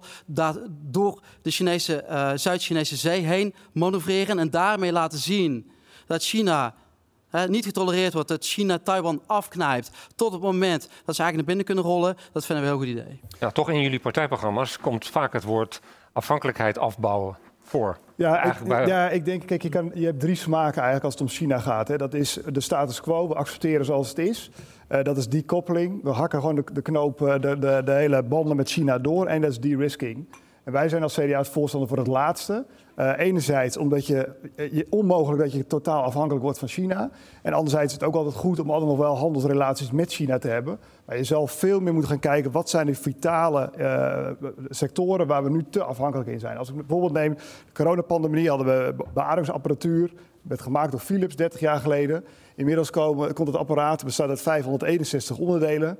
Die komen van vier continenten, maar de meeste fabrieken staan in China. Alleen het, de vormgeving en het stickertje komt nog uit Nederland. En daarvan zeg ik, ja, dat moeten we veel meer naar, uh, naar Europa haken. Dat we veel minder kwetsbaar zijn voor China. En wat betreft de stelling, ja, als wij verwachten, en wij kunnen ook niet anders, dat de VS ons helpt in Oekraïne, dan vind ik eerlijk gezegd, als ooit het appel, en ik hoop het niet, dat ooit het appel uh, vanuit de VS en, en, en Japan en, en Zuid-Korea richting ons komt, dan vind ik dat heel moeilijk om af te slaan, eerlijk gezegd. Dus ik, en zeker de vrijheid van navigatie, nou, dat is een Nederlandse uitvinding, groot goed. Ik denk dat we daar ook uh, als Nederland ook wel een rol in moeten spelen. Hoewel die misschien beperkt is. De Everts is inderdaad meegevaren. Nou, ik zou denken dat we zulke soort dingen vaker moeten doen. Kijk, om uh, aan te vullen op Dirk, kijk, uh, strategische afhankelijkheden afbouwen, de-risken. Ik denk dat iedereen daarvoor is. Uh, en dat is ook vrij makkelijk gezegd. Alleen de vraag is, dat roepen we nou al een aantal jaar met z'n allen, waarom gebeurt dat nog zo weinig? En waarom maakt de EU hele mooie rapporten hierover, maar gebeurt er in de praktijk heel weinig? Dat is namelijk omdat als je kijkt waar gaat het dan echt om, het met enorm ingewikkelde dilemma's gepaard gaat. En uh, de kritieke grondstoffen die zijn natuurlijk het meest bekend. Ja, gaan wij dan in Europa veel meer mijnbouw doen met alle miljoenen? Jazeker. Um, nou, de volgende dilemma. Gaan wij, gaan wij zaken doen met Afrikaanse landen en landen in Latijns-Amerika... waarvan je kunt zeggen, nou, die mensenrechten, dat uh, is behoorlijk discutabel. Moeten we pragmatisch dus, dus volgens mij, dat soort Ja, dat soort, ik, ik hoop dat het CDA dat, uh, dat steunt. Kijk, als het om, om IMVO-discussies gaat, waarbij het is van, nou, weet je, als ze niet precies aan onze normen voldoen, dan doen we er toch geen zaken meer mee. Dan Die zie ik het zaten in CDA, één kabinet. zie ik het Ruben. C- C- Dus, CDA al een stuk. Ja. Het is heel gezellig in dat kabinet, hè? Ah, ik spe- Eh, ik, ik het vind is geen als- geheim dat wij in het kabinet ook wel eens van mening verschilden. eh, Nou als, het, als het om het laatste gaat, hè, om die grondstoffen in Afrikaanse landen. eh, wij hebben daar te vaak zijn wij daar dominee daar geweest. Met het gevolg dat we in heel veel Afrikaanse landen er nu uit zijn geschopt. En die springen er in, de, in het gat. Dat is onder andere de Wagner-groep. Ehm, en dat is China. Zeg ik daarmee, moeten we ons verlagen tot dat niveau? Nee, zeker niet. Maar je zal daar echt een stuk pragmatisch in moeten gaan zijn. En ook een stuk realistisch. En een van de Nou, dilemma's die jij nog niet hebt genoemd... is dat producten in de winkel gaan duurder kosten. Dus als ik met mijn dochters naar de Action toe ga... en ze kopen weer rotzooi wat over eh, met drie dagen weer stuk is... ja, misschien moeten we dat niet meer gaan doen. Nee, maar je hebt, je hebt er nog eentje die we over hebben geslagen. Hè? En dat is namelijk eh, alle immigratie die we naar binnen halen. eh, Chinese studenten hier in Nederland. Die eigenlijk hier alles opzuigen. We betalen voor ze en ze eigenlijk teruggaan met onze kennis. En het daar verder ontwikkelen. Voornamelijk dual-use capaciteiten. Daar moeten we echt veel scherper op zijn. Dus voor een groot deel zijn we eigenlijk bezig om China ook daadwerkelijk capable te maken. En dat kunnen we hier vandaag, nou niet vandaag, in mijn geval de 22e. Na de 22e kunnen we het ook daadwerkelijk gaan organiseren. Ja, die Chinese studenten die hier komen, die betalen voor zichzelf. En eh, dat is nou precies de reden waarom we zelf voldoende moeten investeren in het hoger onderwijs. Zodat eh, instellingen niet afhankelijk zijn van dat Chinezen met een enorme beurs hier onderzoek komen doen. Want inderdaad, dat gaat te vaak mis. We zien te vaak dat er nieuws is over het stelen van essentiële geheimen. Die we heel hard nodig hebben om te zorgen dat eh, wij niet voor onze eigen veiligheid van China afhankelijk zijn. Dit zijn allemaal dingen waar we heel erg op moeten letten. Dat gaat over dit soort zaken. Dat gaat over grondstoffen, lithium, kobalt, koper. Heb je allemaal nodig in de groene economie. Bijna overal is de verwerving daarvan, of de verwerking daarvan, eh, Chinees. Eh, overigens ook als je over de nieuwe eh, de groene economie spreekt en je kijkt in de ring rond Europa, bijna overal zijn de projectontwikkelaars twee bedrijven, Aqua uit Saudi-Arabië en eh, Masdar uit de Emiraten. En die werken alleen maar met Chinese windmolens en Chinese zonnepanelen. Misschien moeten we in de ring van Europa beginnen om daar eens op te kijken hoe we minder afhankelijk van China komen. Ik denk dat over, terug naar deze stelling. In ieder geval moet China duidelijk zijn dat als op gewelddadige wijze de status quo rond Taiwan willen veranderen, dat dat enorme gevolgen zal hebben. Wat Nederland daarbij aan, aan kan bijdragen aan die boodschap, dat weet ik nog niet precies. eh, maar laat ik me graag over adviseren. In ieder geval zie ik ook dat de opkomst van China en Azië de focus van de VS doet verleggen. En dat is, onder Obama hadden we het over de pivot to Asia. Dat is onder Trump, dat gaat onder Biden door, dat gaat hierna nog verder door. En dus zullen we als Europese, ook als Europese NAVO-lidstaten, zullen we moeten beseffen dat we meer eigen en meer gezamenlijke verantwoordelijkheden moeten nemen.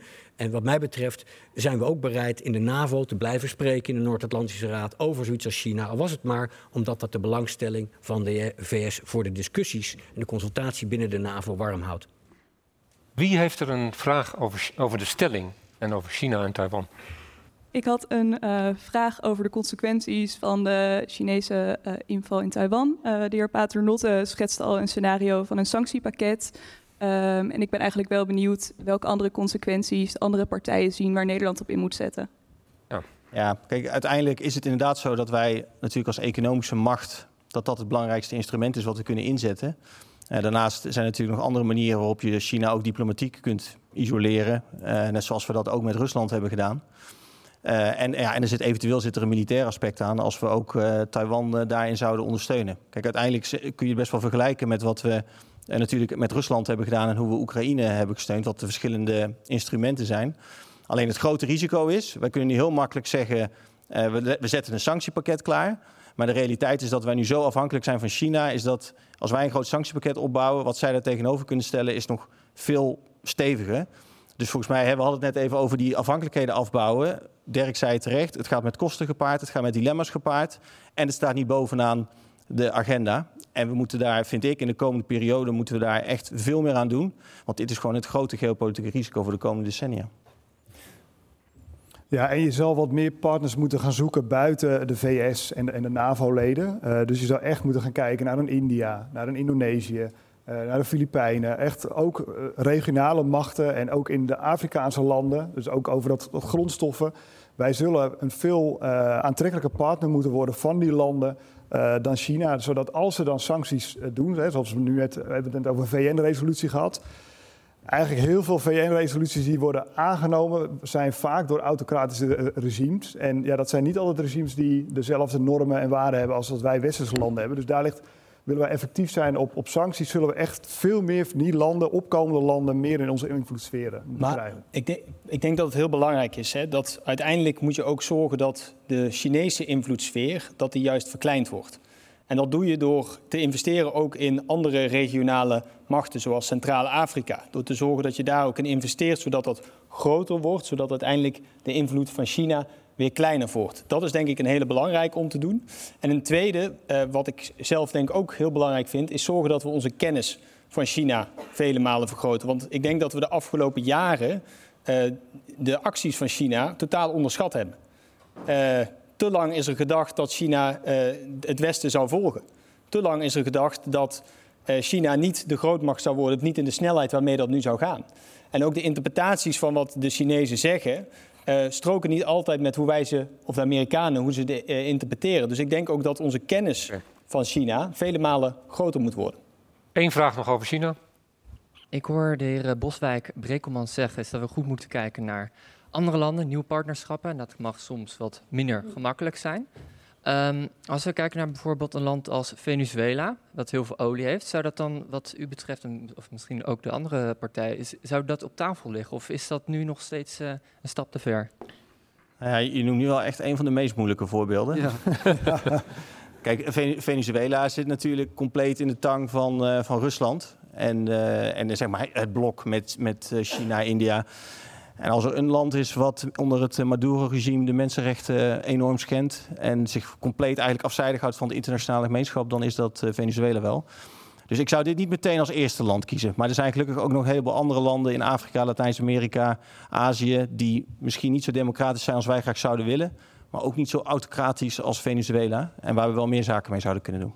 Maar het is wel een interessant land wat je noemt, Venezuela. Want het bedreigt namelijk eh, voor een deel ons, eh, ons koninkrijk, onze overzeese eh, gebiedsdelen. En daar hebben we op dit moment veel te weinig aandacht voor. Het grootste buurland. Zelfs dat, ja. We delen daar trouwens, trouwens de Franse grens samen. Hè? Dus Nederland en Frans, Frankrijk heeft daar een stukje echte, echte grens op Sint Maarten. En eh, we moeten ook goed kijken als we straks in het tweede deel over gaan discussiëren over hoe die krijgsmacht eruit moet zien. En ook op onze maritiem, maritieme industrie hebben we gewoon eh, wat dat betreft eh, heel veel eigenlijk laten liggen. Dus we moeten daar onze deterrence capaciteit, dus onze afschrikkingscapaciteit, dat, ook dat is lastig. Hè? Het is heel ver. Nou, de Britten hebben dat geleerd in de oorlog helemaal in het zuiden bij de Falklands, dat het niet altijd heel makkelijk gaat. Dus daar hebben de Amerikanen wat dat betreft ook nodig. Maar op dit moment moeten we wel meer gaan investeren. We hebben meer troepen nodig, meer middelen nodig, zodat we die gebiedsdelen ook eh, veilig kunnen houden. Zuid-Amerika Ja, Zuid-Amerika is wel een heel goed voorbeeld, omdat je daar bijvoorbeeld Chili hebt, waar we nu een nieuw Europees handelsverdrag mee hebben, wat ongelooflijk belangrijk is, omdat dat land ook voor de mijnbouw in de toekomst een grote rol gaat spelen. En dat is ook wel het realisme dat je moet hebben. Je moet bereid zijn om met landen, ook landen die niet helemaal op ons lijken, zoals Brazilië of Argentinië, dat je daar wel verdragen mee gaat sluiten om de banden aan te halen, zodat zij hun blik op ons richten en niet op China gaan richten. Wat vindt u van de stelling? We moeten niet investeren in de BRICS. Hm? Ik denk dat we naar een 5% eh, norm moeten. Voor het 6 procent. dat denk ik ook. Niet te, niet te veel achter de Amerikanen aanlopen, hoorde ik jou geloof ik zeggen, Laurens. Eh, ik geloof dat dit... Ja, we moeten natuurlijk kosten van het kosten eh, zorgen dat dit voorkomen wordt. Dus Ja? We moeten eh, natuurlijk zorgen dat eh, Taiwan de mogelijke middelen heeft om zichzelf te kunnen verdedigen. En we moeten daar ook op voorbereid zijn. Maar we moeten wel met elkaar ook zorgen dat dit scenario niet gaat gebeuren. Want de consequenties voor de wereld zijn niet te overzien. Eh, ook de consequenties voor Europa. De Verenigde Staten zal hier volledig naartoe draaien. Europa zal niet in staat zijn om zichzelf op dat moment te kunnen verdedigen. Dus alles moet erop geënt zijn om te zorgen dat dit scenario voorkomen wordt. Het laatste woord van deel 1 van het debat was aan Laurens Dassen van Volt. En na een korte pauze heeft Robert van der Roer het tweede deel van het debat hervat. Maar nu ligt de focus op de rol van Nederland zelf. Dames en heren, we hebben de woeligheid op het wereldtoneel besproken, ook aan de hand van eh, twee oorlogen in onze nabijheid. Welke concrete opstelling vereist dat van Nederland? Die geopolitieke turbulentie, Eh, ook financieel. Ehm, hoe zorgen we voor meer geld? Onze defensie. En eh, daarover gaat de volgende stelling. 2% van het BBP aan defensie moet in de wet worden vastgelegd. Helemaal eens. ja. Daar, is al, uh, daar zijn al pogingen toe onderweg, toch, Dirk? Nou, sterker nog, ik heb in 2019 een opiniestuk geschreven waar ik hiervoor heb gepleit. Uh, we hebben bij de onderhandelingen voor het kabinet hebben we heel hard ons best gedaan om daar meteen naartoe te gaan. Uh, er is toen 3 miljard bovenop gekomen. Eerlijk gezegd, dat was nog steeds een miljard te weinig om in ieder geval te zorgen dat we ons been bijtrekken. Het is daarom ook te danken, het is een beetje gek dat ik het zeg, maar aan Poetin dat uiteindelijk die 2 miljard er bovenop is gekomen. En dat was voor onder andere het CDA, VVD, SGP en ook Volt inmiddels om met een initiatiefwetsvoorstel te komen. Dat we gewoon zien dat er komt een moment, en dat kunnen we ons nu nog niet voorstellen, en, en hopelijk komt het moment snel, dat we het s'avonds niet meer over Oekraïne of Israël hebben, maar dat we het over de nieuwe single van Gerard Joling hebben. Dat is natuurlijk mooi, want we weten dat als er dan bezuinigd moet worden, dat er dan als eerste, maar ja, mooi, smaken verschillen. Um, maar we weten dat er dan een moment komt dat er weer bezuinigd wordt op defensie. Dat hebben wij namelijk als CDA in het verleden ook gedaan. Dat is niet goed geweest. Wij zijn een partij die altijd voor defensie heeft gestaan. Maar zelfs wij hebben toen uh, bezuinigd. En dat betalen we nu dubbel terug, want de organisatie is beschadigd. Wat defensie nodig heeft is meer geld, maar ook stabiliteit. En ja, Gijs noemde het ook al. Um, ook dat die 2% op een goede manier wordt besteed. Dus dat we ja. ook inhoudelijk nakomen wat we hebben gedaan. Dus onder andere medium en heavy brigades. Ja, maar, even, even, maar even praktisch. Wanneer kan het dan geïmplementeerd zijn als die wet van jou uh, er komt? Nou ja, kijk, die wet ligt er, ligt er al. We hebben de initiatiefwet is eigenlijk ja. al klaar. Het probleem, dat, dat kan je dus niet voorstellen. Maar op dit moment is er geen Kamermeerderheid voor. Dus, nou, ik zeg uh, BBB erbij. Wij, wij zijn ervoor. Ik heb, ik heb Caroline al gevraagd. Heb je Wij zijn ervoor. Ik, nou kijk, dit komt je hebt het al rond. Gaan, je hebt het rond. Het is rond. Ik ben, ik ben, in, 19, ik ben in 1998 ben ik opgekomen, hè? Op de militaire academie in Breda, 1998. En dit is de tijd dat de problematiek in Joegoslavië speelde. En let op, het waren kabinetten, VVD, PvdA, uh, CDA, weet die allemaal de afbraak hebben geregeld voor die krijgsmacht. Ik ben zelf uiteindelijk, ik heb ontslag genomen, hè. Nou, ik was een beetje geforceerd. En het kwam door de brief Hillen. het kwam door de brief Hillen. Nee, maar Gijs, 2000, Gijs nee, maar ik ben 2000, de laatste die erkent dat wij als CDA niet goed bedoel. Wij hebben allebei op de schietbaan gestaan dat je uiteindelijk pinda pinda moest roepen. Ik bedoel, dat is beschamend dat dat gebeurt. Dus ja, maar de specialisten, de specialisten op de werkvloer weten dat, roepen dat al jaren. Je kunt een stuk van HCSF, ik zag ook Bob Deni zitten van Klingendaal, hebben we het tijd geleden ook nog over gehad. We roepen het al jaren. Als je de internationale... Uh, nou, waakhonden leest, of uh, je pakt daar de, de, de wetenschappelijke instituten bij, roepen het al jaren. Kijk, wij vinden het niet alleen dat je 2% moet investeren, je moet, je moet investeren datgene wat nodig is. En het massa blijft van het alles, is dat de NAVO eisen stelt en wat je moet hebben, hoeveel en welke kwaliteit. Die maken er hele goede analyses over. En dus met de huidige verandering van het hele geopolitieke speelveld, wat ze juist hebben gehad, worden die plannen anders. En wat gebeurt er? We D66, we investeren nog steeds geen 2%. Dus hoeveel is ons Nederlandse oh, woord op het internationale podium daadwerkelijk waard? Oh, het, is, het, is, het, is, het is de begroting van uw eigen minister. Ja, en uh, wij Gaat hebben... er 2% of niet? Ja, er stond vorig jaar 2% in inderdaad. Voor het eerst namelijk, en dat was inderdaad een D66-minister, dat hebben we met uh, de toenmalige coalitie gedaan. En dat was heel hard nodig, want inderdaad, je hebt helemaal gelijk dat er te lang uh, bezuinigd is op defensie. Wij zullen daarom ook inderdaad een, uh, zeggen dat we naar die 2% toe moeten. Volgend hey, jaar we, al. We moeten en het jaar zijn. daarna ook. We moeten dat ook structureel financieren. En wij zullen dat ook in onze doorrekening opnemen, zeg ik tegen meneer Tuinman. van Maar, maar Jan, wat weerhoudt jullie ervan? En maar Jan, wat weerhoudt jullie ervan? Kijk, als ik, ik ben ook woordvoerder stikstof geweest. Wij maken heel veel verdragen en afspraken in Europees verband als het gaat over natuurherstel. En die afspraken leggen we ook meteen in, in nationale wetgeving vast. Ik bedoel, daarom zitten we nu ook voor een deel in de shit. Waarom doen we dat ook niet hetzelfde met Defensie? Waarom ja. komt, komt deze 6 niet over en doen jullie dit ook als jullie omdat vinden? We, omdat we het gewoon moeten doen. Kijk, we, we zijn lid van de NAVO. Ja, maar we hebben moeten doen. We, kennen onszelf, wacht, Jan. Mag ik me even afmaken? We hebben een uh, verdragsrechtelijke verplichting. En uh, ja, die stikstofwetten, dat zijn dingen waar je dan als burger naar de rechter kan gaan om dat af te dwingen. Maar deze wet uh, die jullie hebben gemaakt, dat is eigenlijk een opdracht aan onszelf.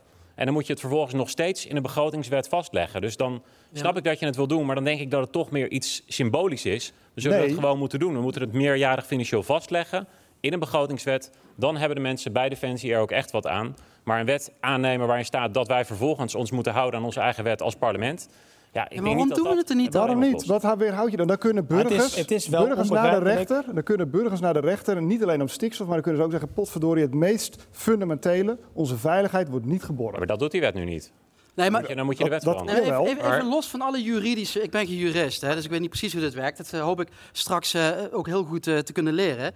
En daar zijn we druk mee bezig. Maar waar het om gaat, is onze dames, dames en heren van die krijgsmacht en spullen rondlopen die uit 1985 komen. Sterker nog, we hebben het de vorige keer ook gezegd. We hebben spullen naar Oekraïne ge- toegestuurd. Hebben we het net over gehad. Antitankwapens waarop staat gemaakt in 1985. Het is godsgeklaagd. Volgens mij... Ja, sorry. Maar het is ook Nee, onvoorstelbaar dat we de afgelopen jaren eh, daar door heel veel partijen dat daar structureel te weinig in is geïnvesteerd. En dat we de krijgsmacht volledig hebben uitgekleed. En dat hebben we in Nederland gedaan, dat hebben we ook in andere Europese landen gedaan. En de zorg, en die deel ik volledig eh, met eh, Dirk, is dat op het moment dat we dadelijk niet meer de continue urgentie dagelijks voelen, dat er uiteindelijk voor gekozen zal worden dat we weer hierop gaan beknibbelen. En juist ook omdat het zo belangrijk is dat we nu een goede Europese defensieindustrie opbouwen om te zorgen dat we weer hoog kwalitatief materiaal voor de lange termijn kunnen opbouwen, moeten we zorgen dat we langjarig die industrie ook zekerheid geven. En dat doe je dus door die 2% vast te leggen. Dan kun je namelijk zorgen dat er voor die langere termijn ook geïnvesteerd gaat worden. Minimaal. Ja, nou, ik, Nee? Wat- weet, wat ik, ik snap voor een debat, dan wil je een stelling waarin iedereen het oneens is met elkaar. Mag ik vaststellen, het is 2023. Alle partijen hier op het podium zeggen, en een aantal zoals mijn partij zullen dat ook laten blijken in de doorrekening. We staan voor de 2% de komende vier jaar. Ik vind dat een enorme winst. We hebben onze NAVO-lidmaatschap, hebben wij wettelijk vastgelegd. Daarin maken wij die afspraak. En Katty, we doen het negen jaar ik- al niet. We, Ja, we houden nee, ons al negen jaar niet is- aan die Ja, afspraak. even- mag ik sorry, dan nog één ding mag ik zeggen? even? Mag ik dan nog Ik één wil, ding een, ik wil zeggen? gewoon even een kort antwoord op de vraag. Jij vindt niet dat er nog in de wet moet worden vast. We hebben ons NAVO-lidmaatschap in Nee, de wet vastgelegd. stelling, en wij rekenen door, en u zult dat zien. U zult dat zien. Elk jaar, de komende vier jaar, wat GroenLinks en PvdA betreft, halen wij die 2%-norm. En mag ik dan nog toch de- onder- onderschrijf je de stelling ja of nee? Ja, maar met een andere uitleg dan die gegeven wordt Dus door dat het moet in de wet worden vastgelegd. Dus wij hebben ons NAVO-lidmaatschap wettelijk vastgelegd. En wij houden ons aan die 2% en we zullen het ook laten zien. Nee, dat begrijp ik. Dat is gedrag. Maar vind Maar- je dat, deze, dat dit zo moet worden geregeld in de wet? Ik zeg dus ja, nogmaals, maar met een andere uitleg dan die van het CDA. Namelijk ons NAVO-lidmaatschap hebben wij wettelijk vastgelegd. En nog één opmerking. Want de, ja, ik zie dat de zaal ook graag mee wil discussiëren, dat kan. Eh, maar als er de meeste, hardste bezuinigingen de afgelopen 15, 20 jaar in Nederland zijn wel door het meest rechtse kabinet namelijk doorgevoerd. Was het kabinet van VVD, CDA met Ja, gedoogsteun van de ja.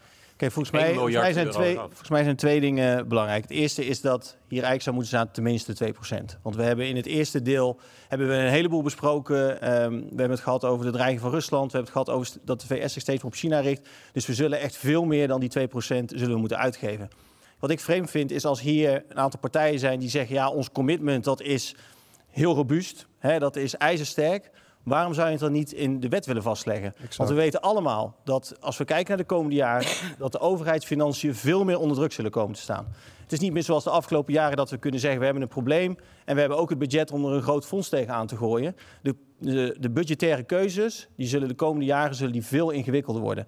En dan is het risico levensgroot dat er een moment gaat zijn, politiek gezien, dat er toch wordt gezegd, nou met dat defensie kan het wel weer een onsje minder, want we hebben zoveel kosten voor zorg, onderwijs, een heleboel andere belangrijke dingen.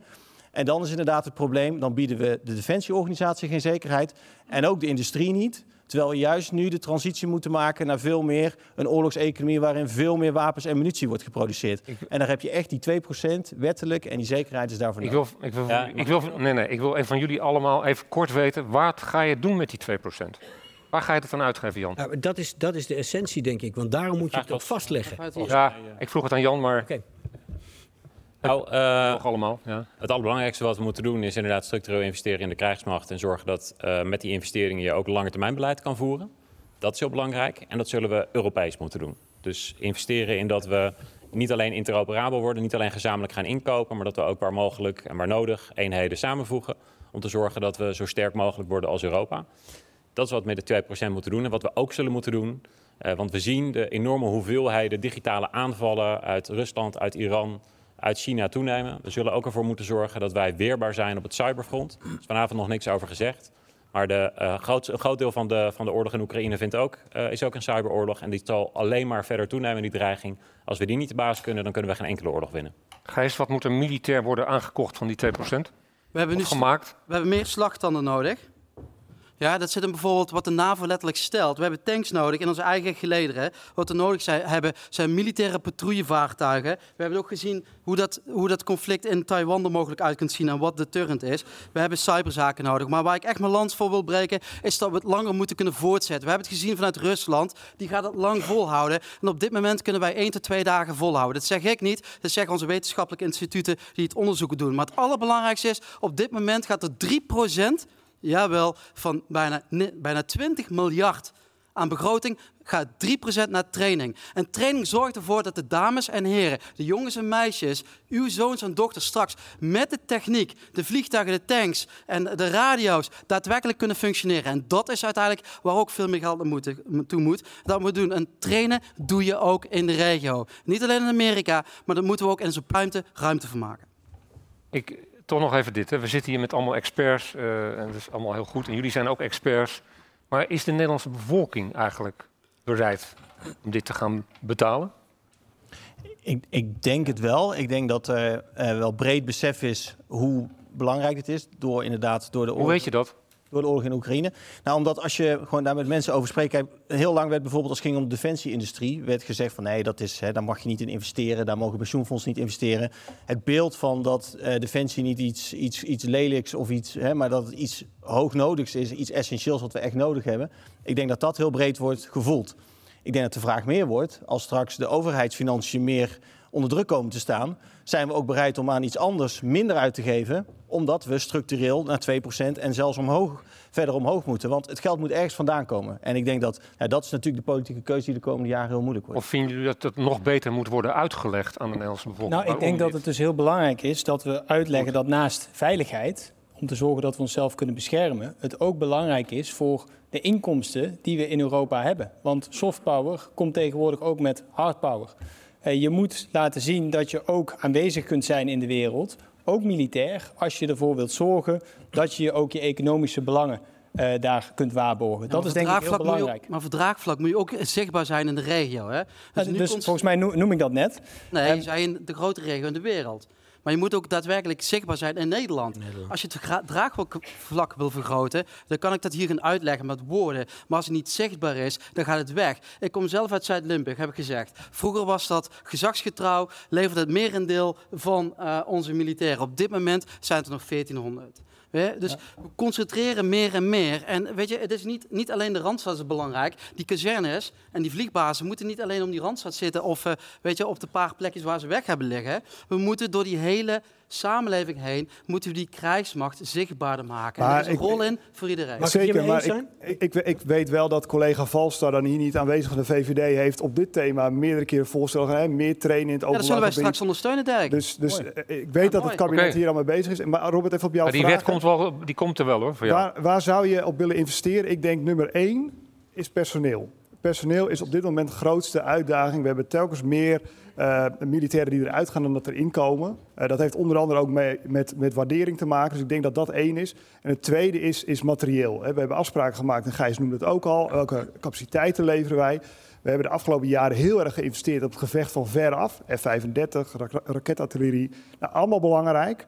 Maar uiteindelijk zie je dat in Oekraïne onder- andere de oorlog uiteindelijk wordt gevochten door de mannen en, en vrouwen in het veld met panzervoertuigen, met tanks. En dat is een van de grootste, eh, eh, grote gapende gaten in onze krijgsmacht. En het gekke ervan is dat die capaciteiten niet door een, een of andere eh, eh, persoon, door de NAVO zelf wordt bedacht. Dat zijn capaciteiten waarvan wij zelf als Nederland hebben gezegd, die zullen wij leveren. En vervolgens leveren we het niet. Dus ik vind dat we niet alleen die 2% na moeten komen, maar ook het, de afspraken, wat, hoe vullen we dat in, dat moeten we ook nakomen. Oké. Het woord is aan de zaal. Wie heeft een vraag? De vraag is eigenlijk over stukje visie, want er gaat natuurlijk meer geld naar Defensie toe. Zijn u van mening dat er eh, meer geld gewoon, dat we meer van alles moeten hebben? Of, het is een beetje een vies woord soms bij Defensie, maar taakspecialisatie. Hoe kijken jullie daarnaar? Taakspecialisatie. Nou ja, wij zijn daar wel voorstander van. Ik denk ook, hè, wij willen natuurlijk toewerken naar ook een meer Europese defensiemacht. Dan moet je ook gaan kijken naar taakspecialisatie. Waar ben je goed in? Ik denk ook als je zegt de 2% moet minimaal worden en je gaat beter investeren, dan moet je ook kijken hoe je slimmer kunt gaan investeren. Dus dat je zorgt dat. Eh, kijk, 80% van de investeringen wordt nu nog nationaal gedaan. En volgens mij, als we dat meer Europees zouden gaan doen, die Europese industrie aanjagen, dan zorg je dat de prijs omlaag gaat. Dan zorg je dat de interoperabiliteit uh, omhoog gaat. En dan zorg je dat de kwaliteit omhoog gaat, omdat er juist veel meer investeringskracht zit. En dat is volgens mij iets wat heel belangrijk is op dit moment. Ja, en, en daarop aanvullend, kijk, het is sowieso bizar dat je als je bijvoorbeeld naar de Verenigde Staten kijkt, een veel grotere krijgsmacht als de de Europese NAVO-landen die hebben 34 wapensystemen, wij hebben er ongeveer 150. Dat slaat natuurlijk nergens op. Het is natuurlijk gek dat de landmacht niet met onze eigen mariniers kunnen communiceren. Dus dat zou je veel beter moeten afstemmen. Uh, ik denk dat wij als vooral de landmacht een goed voorbeeld laten zien. Onder andere een samenwerking met de Duitse landmacht, de integratie daarin. Uh, maar ik ben niet, geen voorstander van een Europees leger. Dus je moet echt gaan kijken wat zijn je gelijkgestemden, waarmee kan je nauw samenwerken. Maar ik vind eerlijk gezegd dat je dan uiteindelijk wel uh, uh, als gewoon een Nederlandse krijgsmacht moet houden. Ja, het is, het is, volgens mij niet zo. Dat je, dan, ja, je maakt wel de terechte analyse dat we inderdaad 34 wapensystemen in Europa. Nou, ik heb het ook zelf uh, wel eens bij een troepenbezoek gezien. Hoeveel moeite ze hebben om die radiosystemen op elkaar aan te laten sluiten. Dat we die Oekraïners nu in allemaal verschillende tanks en vliegtuigen aan het opleiden zijn taakspecialisatie. Als de Duitsers de beste tanks hebben, als wij de beste radarsystemen Thales maken, als de Fransen misschien de beste corvettes maken, ja, dan is dat in de productie taakspecialisatie. En als je eenheden integreert, dan betekent dat ook dat er altijd een land in de lead zal zijn en dat je ook daar inderdaad keuzes maakt. Ik denk wel dat dat het eerlijke verhaal is. Als we blijven zeggen, we willen geen Europees leger, Nederland zal altijd alles helemaal zelf ook voor het zeggen moeten hebben dan kunnen we uiteindelijk niet de stappen zetten die we nodig hebben om volgend jaar, als in Amerika de verkiezingen zijn, te zeggen, nou als Donald Trump gekozen wordt, dan kunnen we onze eigen broek ophouden. Nou, ik denk dat er nog wel een stap is voor een Europees leger. En eigenlijk een stap die we echt al hadden moeten zetten. Als je nu kijkt, laten we sowieso alles wat we nu investeren in defensie is voor defensie over 6, 7, 8 jaar. Hè? En voor de vraagstukken die er dan spelen. Als je nu kijkt, we hebben in de Europese Unie nu 70 miljard extra afgelopen jaar geïnvesteerd in defensie hebben we dat op een hele slimme manier gedaan. Waardoor we die Europese samenwerking, die interoperabiliteit, is een heel moeilijk woord. Nee, we hebben allemaal ergens anders ingekocht. We hebben, er zijn nog zoveel slagen te maken op hoe je elkaar veel beter op elkaar kunt afstemmen. En dat vind ik echt een gemiste kans. We hebben een aantal dingen heel goed gedaan. Eindelijk ook de productie bijvoorbeeld van kogels. Hè. Dat soort dingen heeft de Europese Unie gedaan heel goed gedaan als het gaat om energie. Maar op het terrein van uh, defensie en veiligheid hebben we gewoon echt weer. En dit zal ons de komende jaren parten gaan spelen. Want die investeringen zijn nu gedaan. De aankopen zijn over de hele wereld door elk land weer op een andere plek gedaan. Dat zal het gewoon moeilijk maken om te komen tot in ieder geval wat D66 en Volt willen, een Europees leger. Ja, die mag een vraag stellen. Um, ehm, 2%. Polen gaat binnenkort 4% van het bruto nationaal product aan defensie uitgeven. Het is natuurlijk een frontlijnstaat. Een paar jaar geleden heeft het Engelse denktank RUSI een interessant uh, rapport uitgegeven over... als je al die prachtige visioenen van een Europees leger en strategische autonomie ziet... Wat betekent dat wat Europa, of de EU in dit geval, dan zonder het VK hè, na de brexit, zou moeten uitgeven aan defensie? En dan zou je naar de 6% moeten gaan. In hoeverre is men bereid? Ik wil een keer het eerlijk verhaal horen van de die politici die, die praten over deze grote visioenen van een Europees leger en de Europese defensie. Geef dan ook een eerlijk verhaal over hoeveel dat ons gaat kosten. Ik, 6%? Ja, nou kijk, ik, daarom in het wetsvoorstel staat er ook expliciet uh, die 2% als een, als een bodem, hè, dus niet als een plafond. Maar het punt wat u maakt, hè, wij, eh, zouden wij nu zonder de Verenigde Staten zijn, dat onderzoek zegt ook specifiek voor Nederland, gaat het naar 4,5%. Dus dan vraag ik me inderdaad af, als we nu al aan het soebatten zijn over 2%, ja, in hoeverre is het dan reëel dat je naar die 4,5%, dat is een terecht punt. Ja, oké. Kijk, ik denk, ik denk dat gewoon de realiteit is, even los van ook de uitgaven we kunnen de komende jaren en in de voorzienbaarheid kunnen we niet zonder Amerikanen. Te beginnen met de nucleaire paraplu. Maar ook als je kijkt, strategische high-end capabilities. Dat, alleen de Amerikanen hebben dat. En dat kost jaren en jaren als je dat als Europa zou willen doen. Ik denk dat we het erover eens zijn dat we als Europa veel meer zouden moeten doen. Wel binnen een Europese pilaar binnen de NAVO. dat we niet eh, zeg maar, richting de Amerikanen zeggen van nou, we gaan een soort van structuur naast bouwen. Want volgens mij is dat inefficiënt en is dat ook niet goed voor onze veiligheid. Uh, alleen als het gaat om inderdaad, wat eerder werd besproken, uh, wapensystemen ontwikkelen, training. Uh, dan moet je dat soort dingen natuurlijk proberen om dat zo efficiënt mogelijk te doen en veel meer gezamenlijk.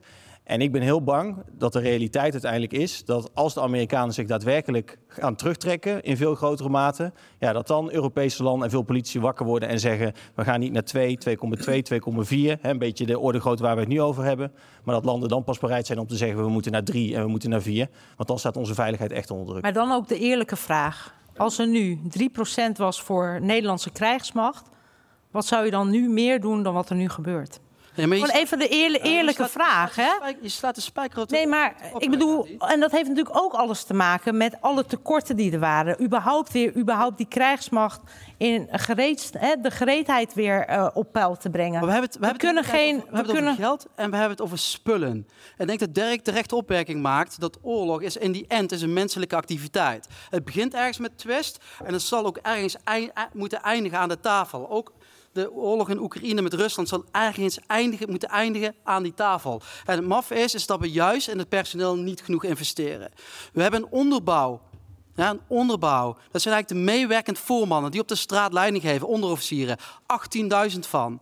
Een merendeel is getrouwd, heeft kinderen en wordt over de hele wereld gestuurd. Niet zozeer om uitzendingen te draaien, maar om de oefeningen te doen. Die we op dit moment niet mogelijk maken hier in Nederland. En die kunnen het hoofd maar net boven water houden. En daar moeten we ook in blijven investeren. Dus we hebben het hier, nogmaals, we hebben het alleen maar over materieel en geld. En waar het uiteindelijk om gaat, is de menselijke kracht. Voor moeilijke woorden, de cognitie hier zo, die er uiteindelijk voor zorgt of we het verschil kunnen maken of niet. En voor ons blijft de NAVO, blijft de norm. En de EU doet hartstikke goed werk. En dan kunnen we wel degelijk op het gebied van nou, investeringen op het gebied van ontwikkelen van technologie, dat eh, ja, beter regelen. Maar de NAVO is voor ons eh, het, het heilige bondgenootschap. Casper, als Oh, nieuw kid on the block. Ja, mag ik terug naar de, de stelling? Ik- Ja, heel goed. Wij zeggen minimaal 2%. Dat is voor ons een minimum. Een wet, dat is nuttig. Want in een wet kun je vastleggen wat er wel en niet onder valt. Anders gaat het enorm vervuilen. En op dit moment staat, valt de kustwacht er ook onder. Ik heb daar een vraagteken bij. Dat zou moet moeten, je ja. samen bepalen. Ja, je, moet, je moet dat goed kijken. En het gaat waarschijnlijk niet genoeg zijn. Want het knettert in de ring rond Europa. Oekraïne, Nagorno-Karabakh. Nu de ellende in het Midden-Oosten. Eh, we hebben onzekerheden. We hadden het straks over Rusland. We hebben onzekerheid ook over wie er straks in het Witte Huis zit. 100.000 Amerikaanse troepen in Europa. Zit die er over tien jaar nog? En hun assets op ISR, tankers, eh, air-to-air, eh, eh, grote transportvliegtuigen, C-17, C-5, et cetera. Zijn die er allemaal nog? Hoe dan ook moeten we iets doen. Voor mij, het is niet aan mij om de keuze te maken welke spullen precies. Ik stel wel vast, er is een defensienood van vorig jaar. Voer hem dan volledig uit. De NAVO constateert bepaalde tekortkomingen. Die constateren ze kwantitatief bij luchtmacht en landmacht. Maar die constateren ze, eh, luchtmacht en marine. Maar die constateren ze ook kwalitatief bij landmacht. Doe daar wat aan met z'n allen. En als ik dan kijk, eh, en het terechtpunt van we moeten het uitleggen. Maar we moeten niet alleen uitleggen aan de samenleving. We moeten de samenleving ook betrekken. Moet Dat kan via de kazernes, maar is ook op andere manieren. Het dienjaar staat bij ons ook in het programma. Reservisten, we kennen ze hier ook. En daar moeten bedrijven, vind ik, ook een verantwoordelijkheid nemen om tijd te laten vrijmaken, zodat reservisten kunnen dienen. Eh, er zijn veel meer dingen waardoor je maatschappelijk beter aanvaard wordt. En de financiering, zeg ik ook, pensioenfondsen, banken. We hebben ze de laatste jaren allemaal een beetje taboe gemaakt om te investeren in defensieindustrie. Ja, eh, het was een VVD-minister, geloof ik, die de tanks verkocht hè, aan Finland. Ja, ook ja. Ook dat, hè? Ja. En niet alleen tanks hoor, nog veel meer dan dat. Oké. Ook eens een mini-tanks. Kijk, die wet van Dirk, die, eh, die was al, eh, dat was al een hamerstuk. Nadat Gijs Ja, nu, aan boord, eh, nadat Gijs aan boord kwam. En dus, eh, dit- we gaan gelijk eigenlijk in vogelvlucht door naar de volgende stelling. Want die is, ligt in het verlengde van deze stelling. Eh, we, we gaan het breder trekken. Wat kan Nederland eigenlijk alleen? Hoe laat is het nu dan? Stel nu dat Mark Rutte straks inderdaad de SecGen wordt, de SG-NAVO. En Donald Trump zegt, eh toedeloe, ik stap eruit. Hij is, er, hij is er nu al aan het plotten. Ehm, daarover gaat de vijfde en laatste stelling. Europa kan niet meer blijven rekenen op Amerika en heeft een eigen krijgsmacht en sterke defensieindustrie nodig. Wie is het daarmee niet eens? Dus met beide componenten. Niet eens. Ja, maar wel echt Europees. Het slaat echt helemaal nergens op om al die dingen allemaal nationaal te gaan doen. Dus het lijkt me heel goed om dit te doen. Ook als het gaat om eh, sterke, eh, sterke defensieindustrie. Maar waar we het hadden over taakspecialisatie, dat we allemaal, uh, alle 27, bijvoorbeeld EU-landen, waarvan er twee trouwens niet in de NAVO zitten, allemaal precies hè, alles zouden doen. Daar is denk ik ook niemand voor. Maar laat, laten we alsjeblieft niet eindeloos met elkaar gaan debatteren over wat wel en niet een Europese krijgsmacht, want het komt er sowieso nooit. We hebben de NAVO. De NAVO is voor onze collectieve verdediging. En daar kunnen wij als Europese landen kunnen wij nog veel grotere bijdrage aan leveren. Dat kost ons, zal ons heel veel geld en inspanning kosten om dat voor elkaar te krijgen. En laten we daarnaast zorgen dat, even los van die Europese pilaar binnen de NAVO, wat Europa kan doen als het gaat om het aanpakken van hybride dreigingen, sancties en inderdaad het stimuleren van een uh, defensieindustrie. Laat daar de EU zich op richten. Maar laten we niet praten over Europese krijgsmachten die er nooit zijn. Maar als, Nee, stel, maar- ik, ik, heel noemde even even, ik noemde even, ik wil even hierop door. Want dat is ik ook noemde niet het wat ik zei. Hè? Dus ik heb het natuurlijk klopt. over de Europese NAVO-landen. Ik wil hier toch nog even op door. Stel dat Trump het wel wordt. Mhm. Wat heeft dat dan voor gevolgen voor de NAVO? Ja, de, de realiteit is dat de NAVO op dit moment inderdaad onze enige, ja, eh, enige waarborg is dat Europa veilig is. En natuurlijk moeten we blijven investeren in die transatlantische band, waar dat maar even kan, proberen zo sterk mogelijk te halen. Maken. We hebben het net over China gehad. Zodra Europa en de Verenigde Staten verdeeld gaan opereren, dan is China echt aan de eh, winnende hand. Alleen eh, de realiteit is dat als Donald Trump in het Witte Huis had gezeten, weet ik niet of we Oekraïne voldoende steun hadden kunnen geven om de Russen überhaupt tegen te houden. Volgend jaar, over een jaar en één week, zijn de verkiezingen en de meeste peilingen laten nu zien dat Donald Trump aan het winnen is. Ja, dan is er denk ik één antwoord. Van wil je nou eh, bij een volgende invasie vanuit eh, Rusland, waar het ook plaatsvindt, of wil je bij een andere dreiging die we in Europa te lijf zullen moeten gaan, dat we afhankelijk zijn van Amerika? Of gaan we aan de slag? We hebben het net allemaal gehad. eh, Maar met elkaar wat betekent dat aan de slag? Wat betekent dat concreet aan de slag? dat je Waarmee? wel degelijk zegt dat we naar een Europese krijgsmacht toe gaan. Want die kan er wel degelijk komen. Ja, niet als je inderdaad zegt dat het er nooit zal komen. Dat is niet de beste manier. Maar, Maar de enige manier er zijn, om er te zijn, zorgen, als je denkt dat het echt nodig is... en als je ziet wat er in Amerika op dat moment gebeurt... dat je er naartoe gaat werken. Er zijn geen plannen Nee, voor maar- een Europese maar het is- het sorry, simpeler, hè? dat je- begint natuurlijk bij de stappen. Er zijn geen plannen voor Begin bij, de, begin bij de stappen die je er naartoe zet. En Nee, Nederland maar- heeft natuurlijk wel degelijk al stappen gezet... dat we voor het eerst onder een commando van een eh, andere lidstaat eh, stonden. ja, maar dat is- is doen we- één- doen we- één- dat doen we heel lang. Dat Al mijn missies- de Europese Veiligheidsraad. Al mijn missies heb ik onder andere commandant gefunc- gefunctioneerd. Dus dat is niet uniek. Nee, precies. En dus het, dat is exact. Dus dat, eh, Nee, kijk, wat, ik- wat ik wel uniek dat- is, wat wat onze grond- wat wel uniek is, laten we dan wel zeggen dat we dat einddoel nodig hebben. Maar kunnen we het praktisch houden? Wat kan Europa wel zelfstandig? Ja, Jan, ik denk een Europees leger is vooral heel veel nieuwe bureaucratie. En daar hebben we genoeg van. Dus meer samenwerking binnen Europese landen, binnen de NAVO, ben ik zeer mee eens. En voor een deel gebeurt dat ook. Nog meer samen dat materieel aan- aankopen. Meer met gelijkgestemde landen gaan samenwerken. Want het is echt wel een verschil of dat je met de Duitse eenheden op, op training gaat... of met Italiaanse of Griekse. Dus het gaat ook niet allemaal even in één keer bij elkaar. Dat? dus ik zeg echt, die NAVO, die Europese tak van de NAVO, die verder uitbouwen en, en, en eh, verder samen trainen en samen inkopen. eh, stabiel investeren en, en die 2% als bodem. Maar om nou te zeggen, ja, we krijgen er een nieuw hoofdkwartier bij voor een Europees leger, dat is nog meer bureaucratie. En dat is nou net hetgeen wat we niet meer nodig hebben. Maar 34 wapensystemen, dat is toch de bureaucratie waar je het 100, over hebt? 150 wapens, 34 heeft de, de Verenigde Staten. Dat is ons grote voorbeeld. Ja, maar wat ik niet begrijp, hè, is dat er hier dan toch gezegd wordt dat we erop willen gokken dat als Trump straks aan de macht komt, dat we ervan uitgaan dat de Verenigde Staten ons ten alle tijden zal blijven helpen. Terwijl we ook weten dat Trump openlijk ermee gespeeld heeft om zich eenzijdig uit de NAVO terug te trekken. en nu weer. Nu weer met weer. En, nee, sorry, mag ik heel even afmaken? Want ik vind het echt onbegrijpelijk. En dan wordt hier continu gedaan alsof dat nooit gaat gebeuren. En mijn vraag is, willen we daarop blijven gokken? Zelfs de Amerikanen zeggen al heel lang tegen Europa...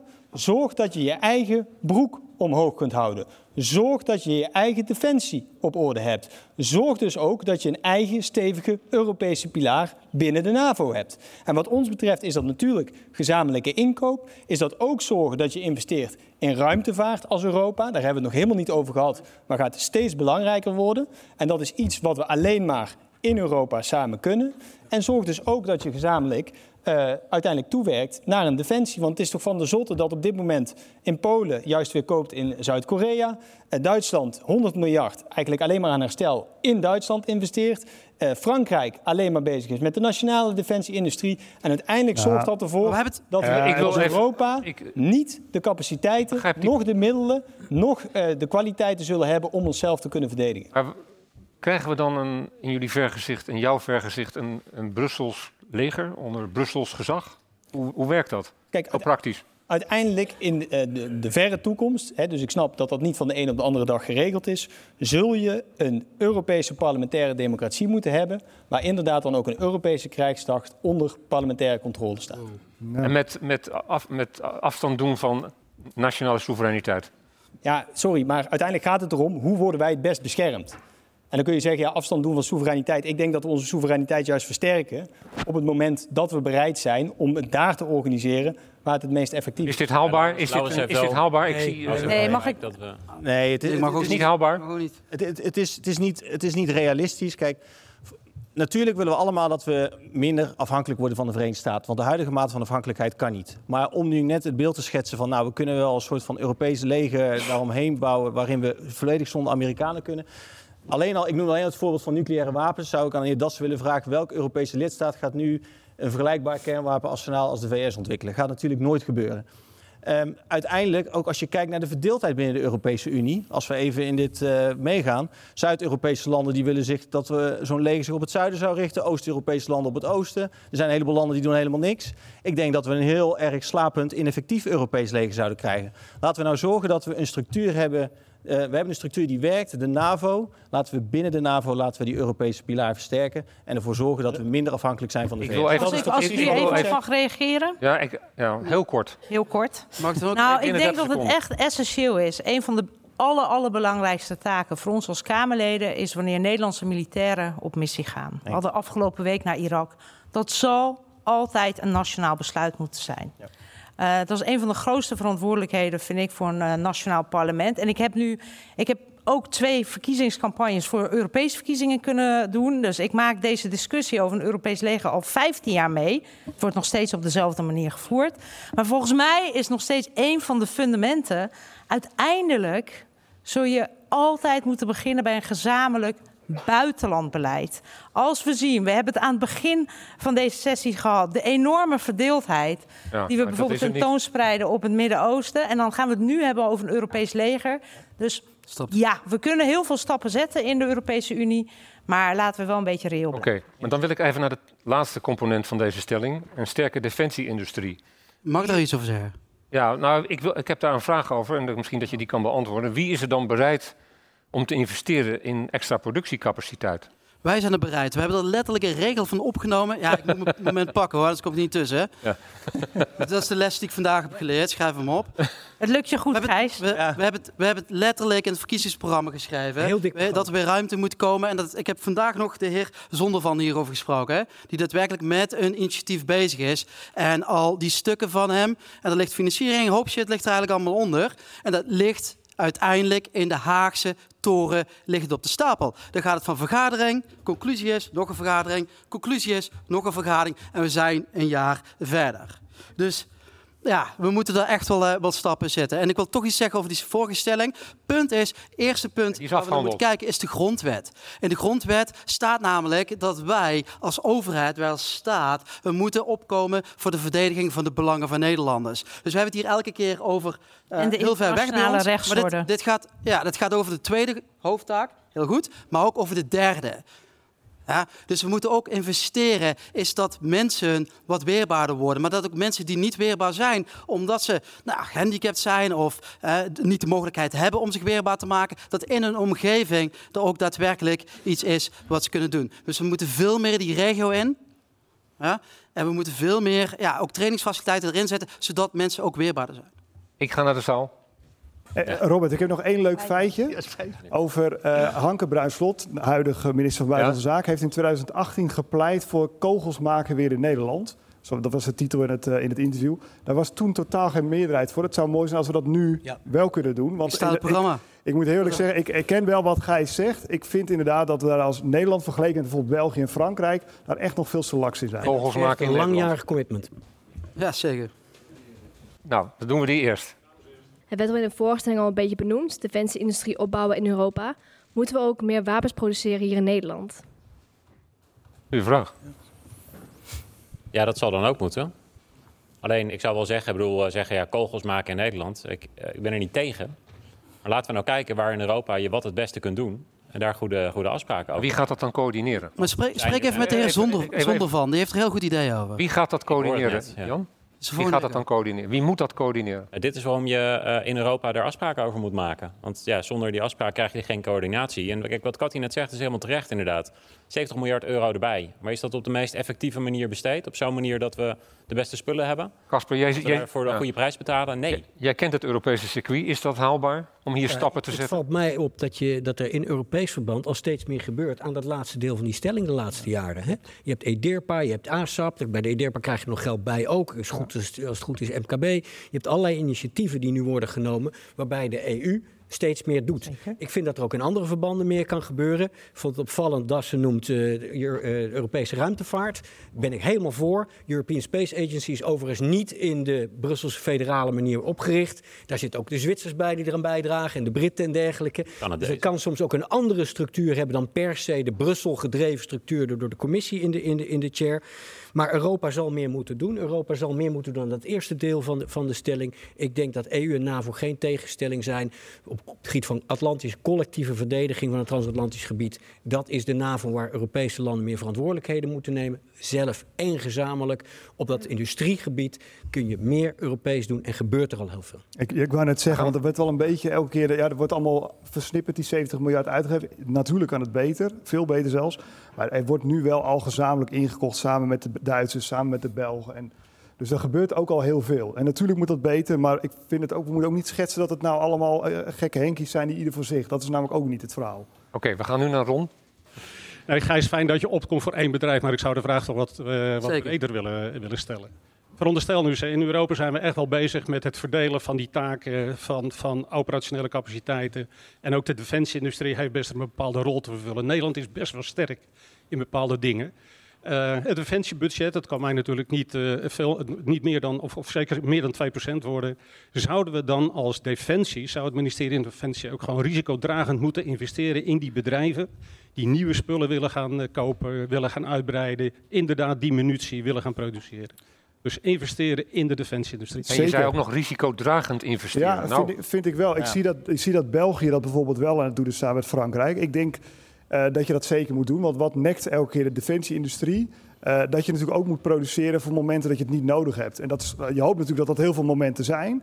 Alleen het gevaar is op het moment dat je het wel nodig hebt, dat het natuurlijk veel te lang duurt om het allemaal op te bouwen. Ik bedoel, dat zien we nu wat ons nekt in Oekraïne. Dus ja, dat risico moet je als, als regeringen, Europese regeringen, moet je dat gaan afdekken. Dus ik ben daar zeker een voorstander van. Dit is, er zijn nog al heel veel doorvragen mogelijk. Maar er is wel politieke wil nodig. Ja? De experts zeggen dat het kan dus. Oké, eh, heeft iemand nog iets over deze consensus? Een, een laatste hartekreet? Ja, nou ja, kijk, dat het, dat het natuurlijk zorgelijk is wat er in, in de Verenigde Staten gebeurt. En tegelijkertijd is Trump niet de enige die hierover gaat. En ik, nou, we spreken allemaal heel veel Republikeinse congresleden ook.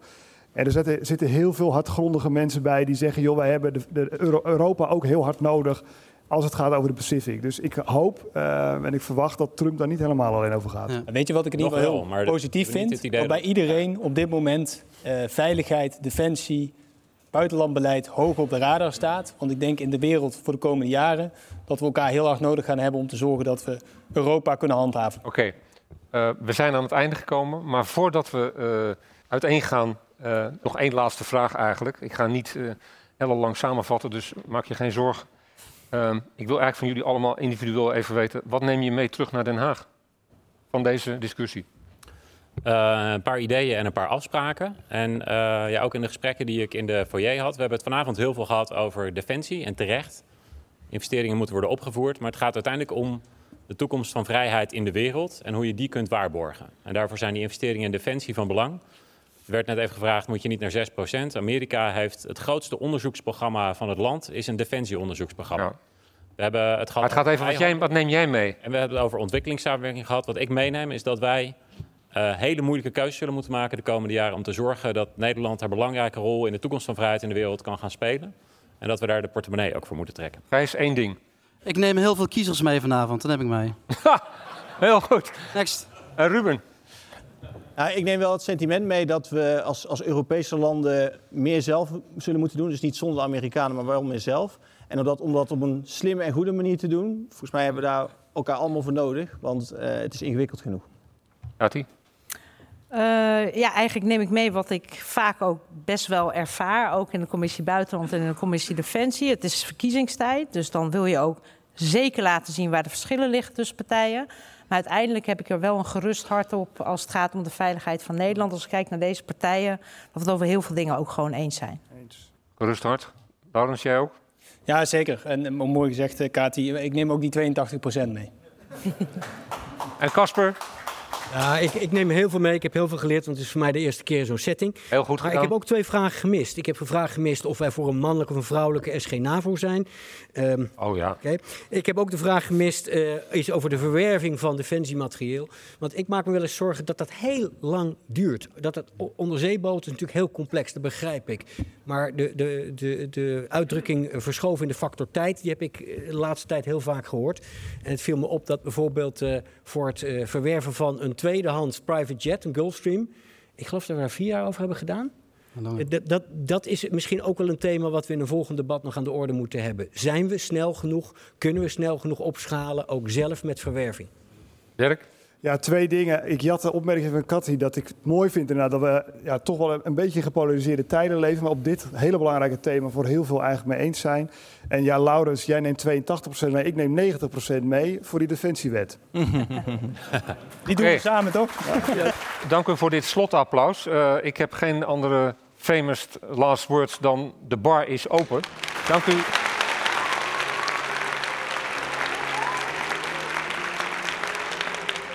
Dat was diplomatiedeskundige Robert van der Roor met het slotwoord van de bijeenkomst Het grote veiligheid en defensieverkiezingsdebat, opgenomen op 30 september 2023 in de Bali, georganiseerd in samenwerking met de Koninklijke Vereniging ter Beoefening van de Krijgswetenschap, de KWBK.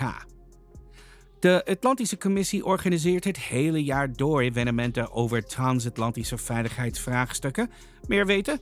Kijk op atlcom.nl, atlcom.nl voor meer informatie en meld u aan voor de nieuwsbrief. Dat is atlcom.nl.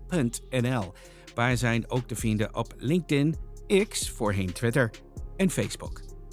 Dat was het voor deze editie van de Atlantische Blik. Ik ben Jonathan Grubert. Bedankt voor het luisteren.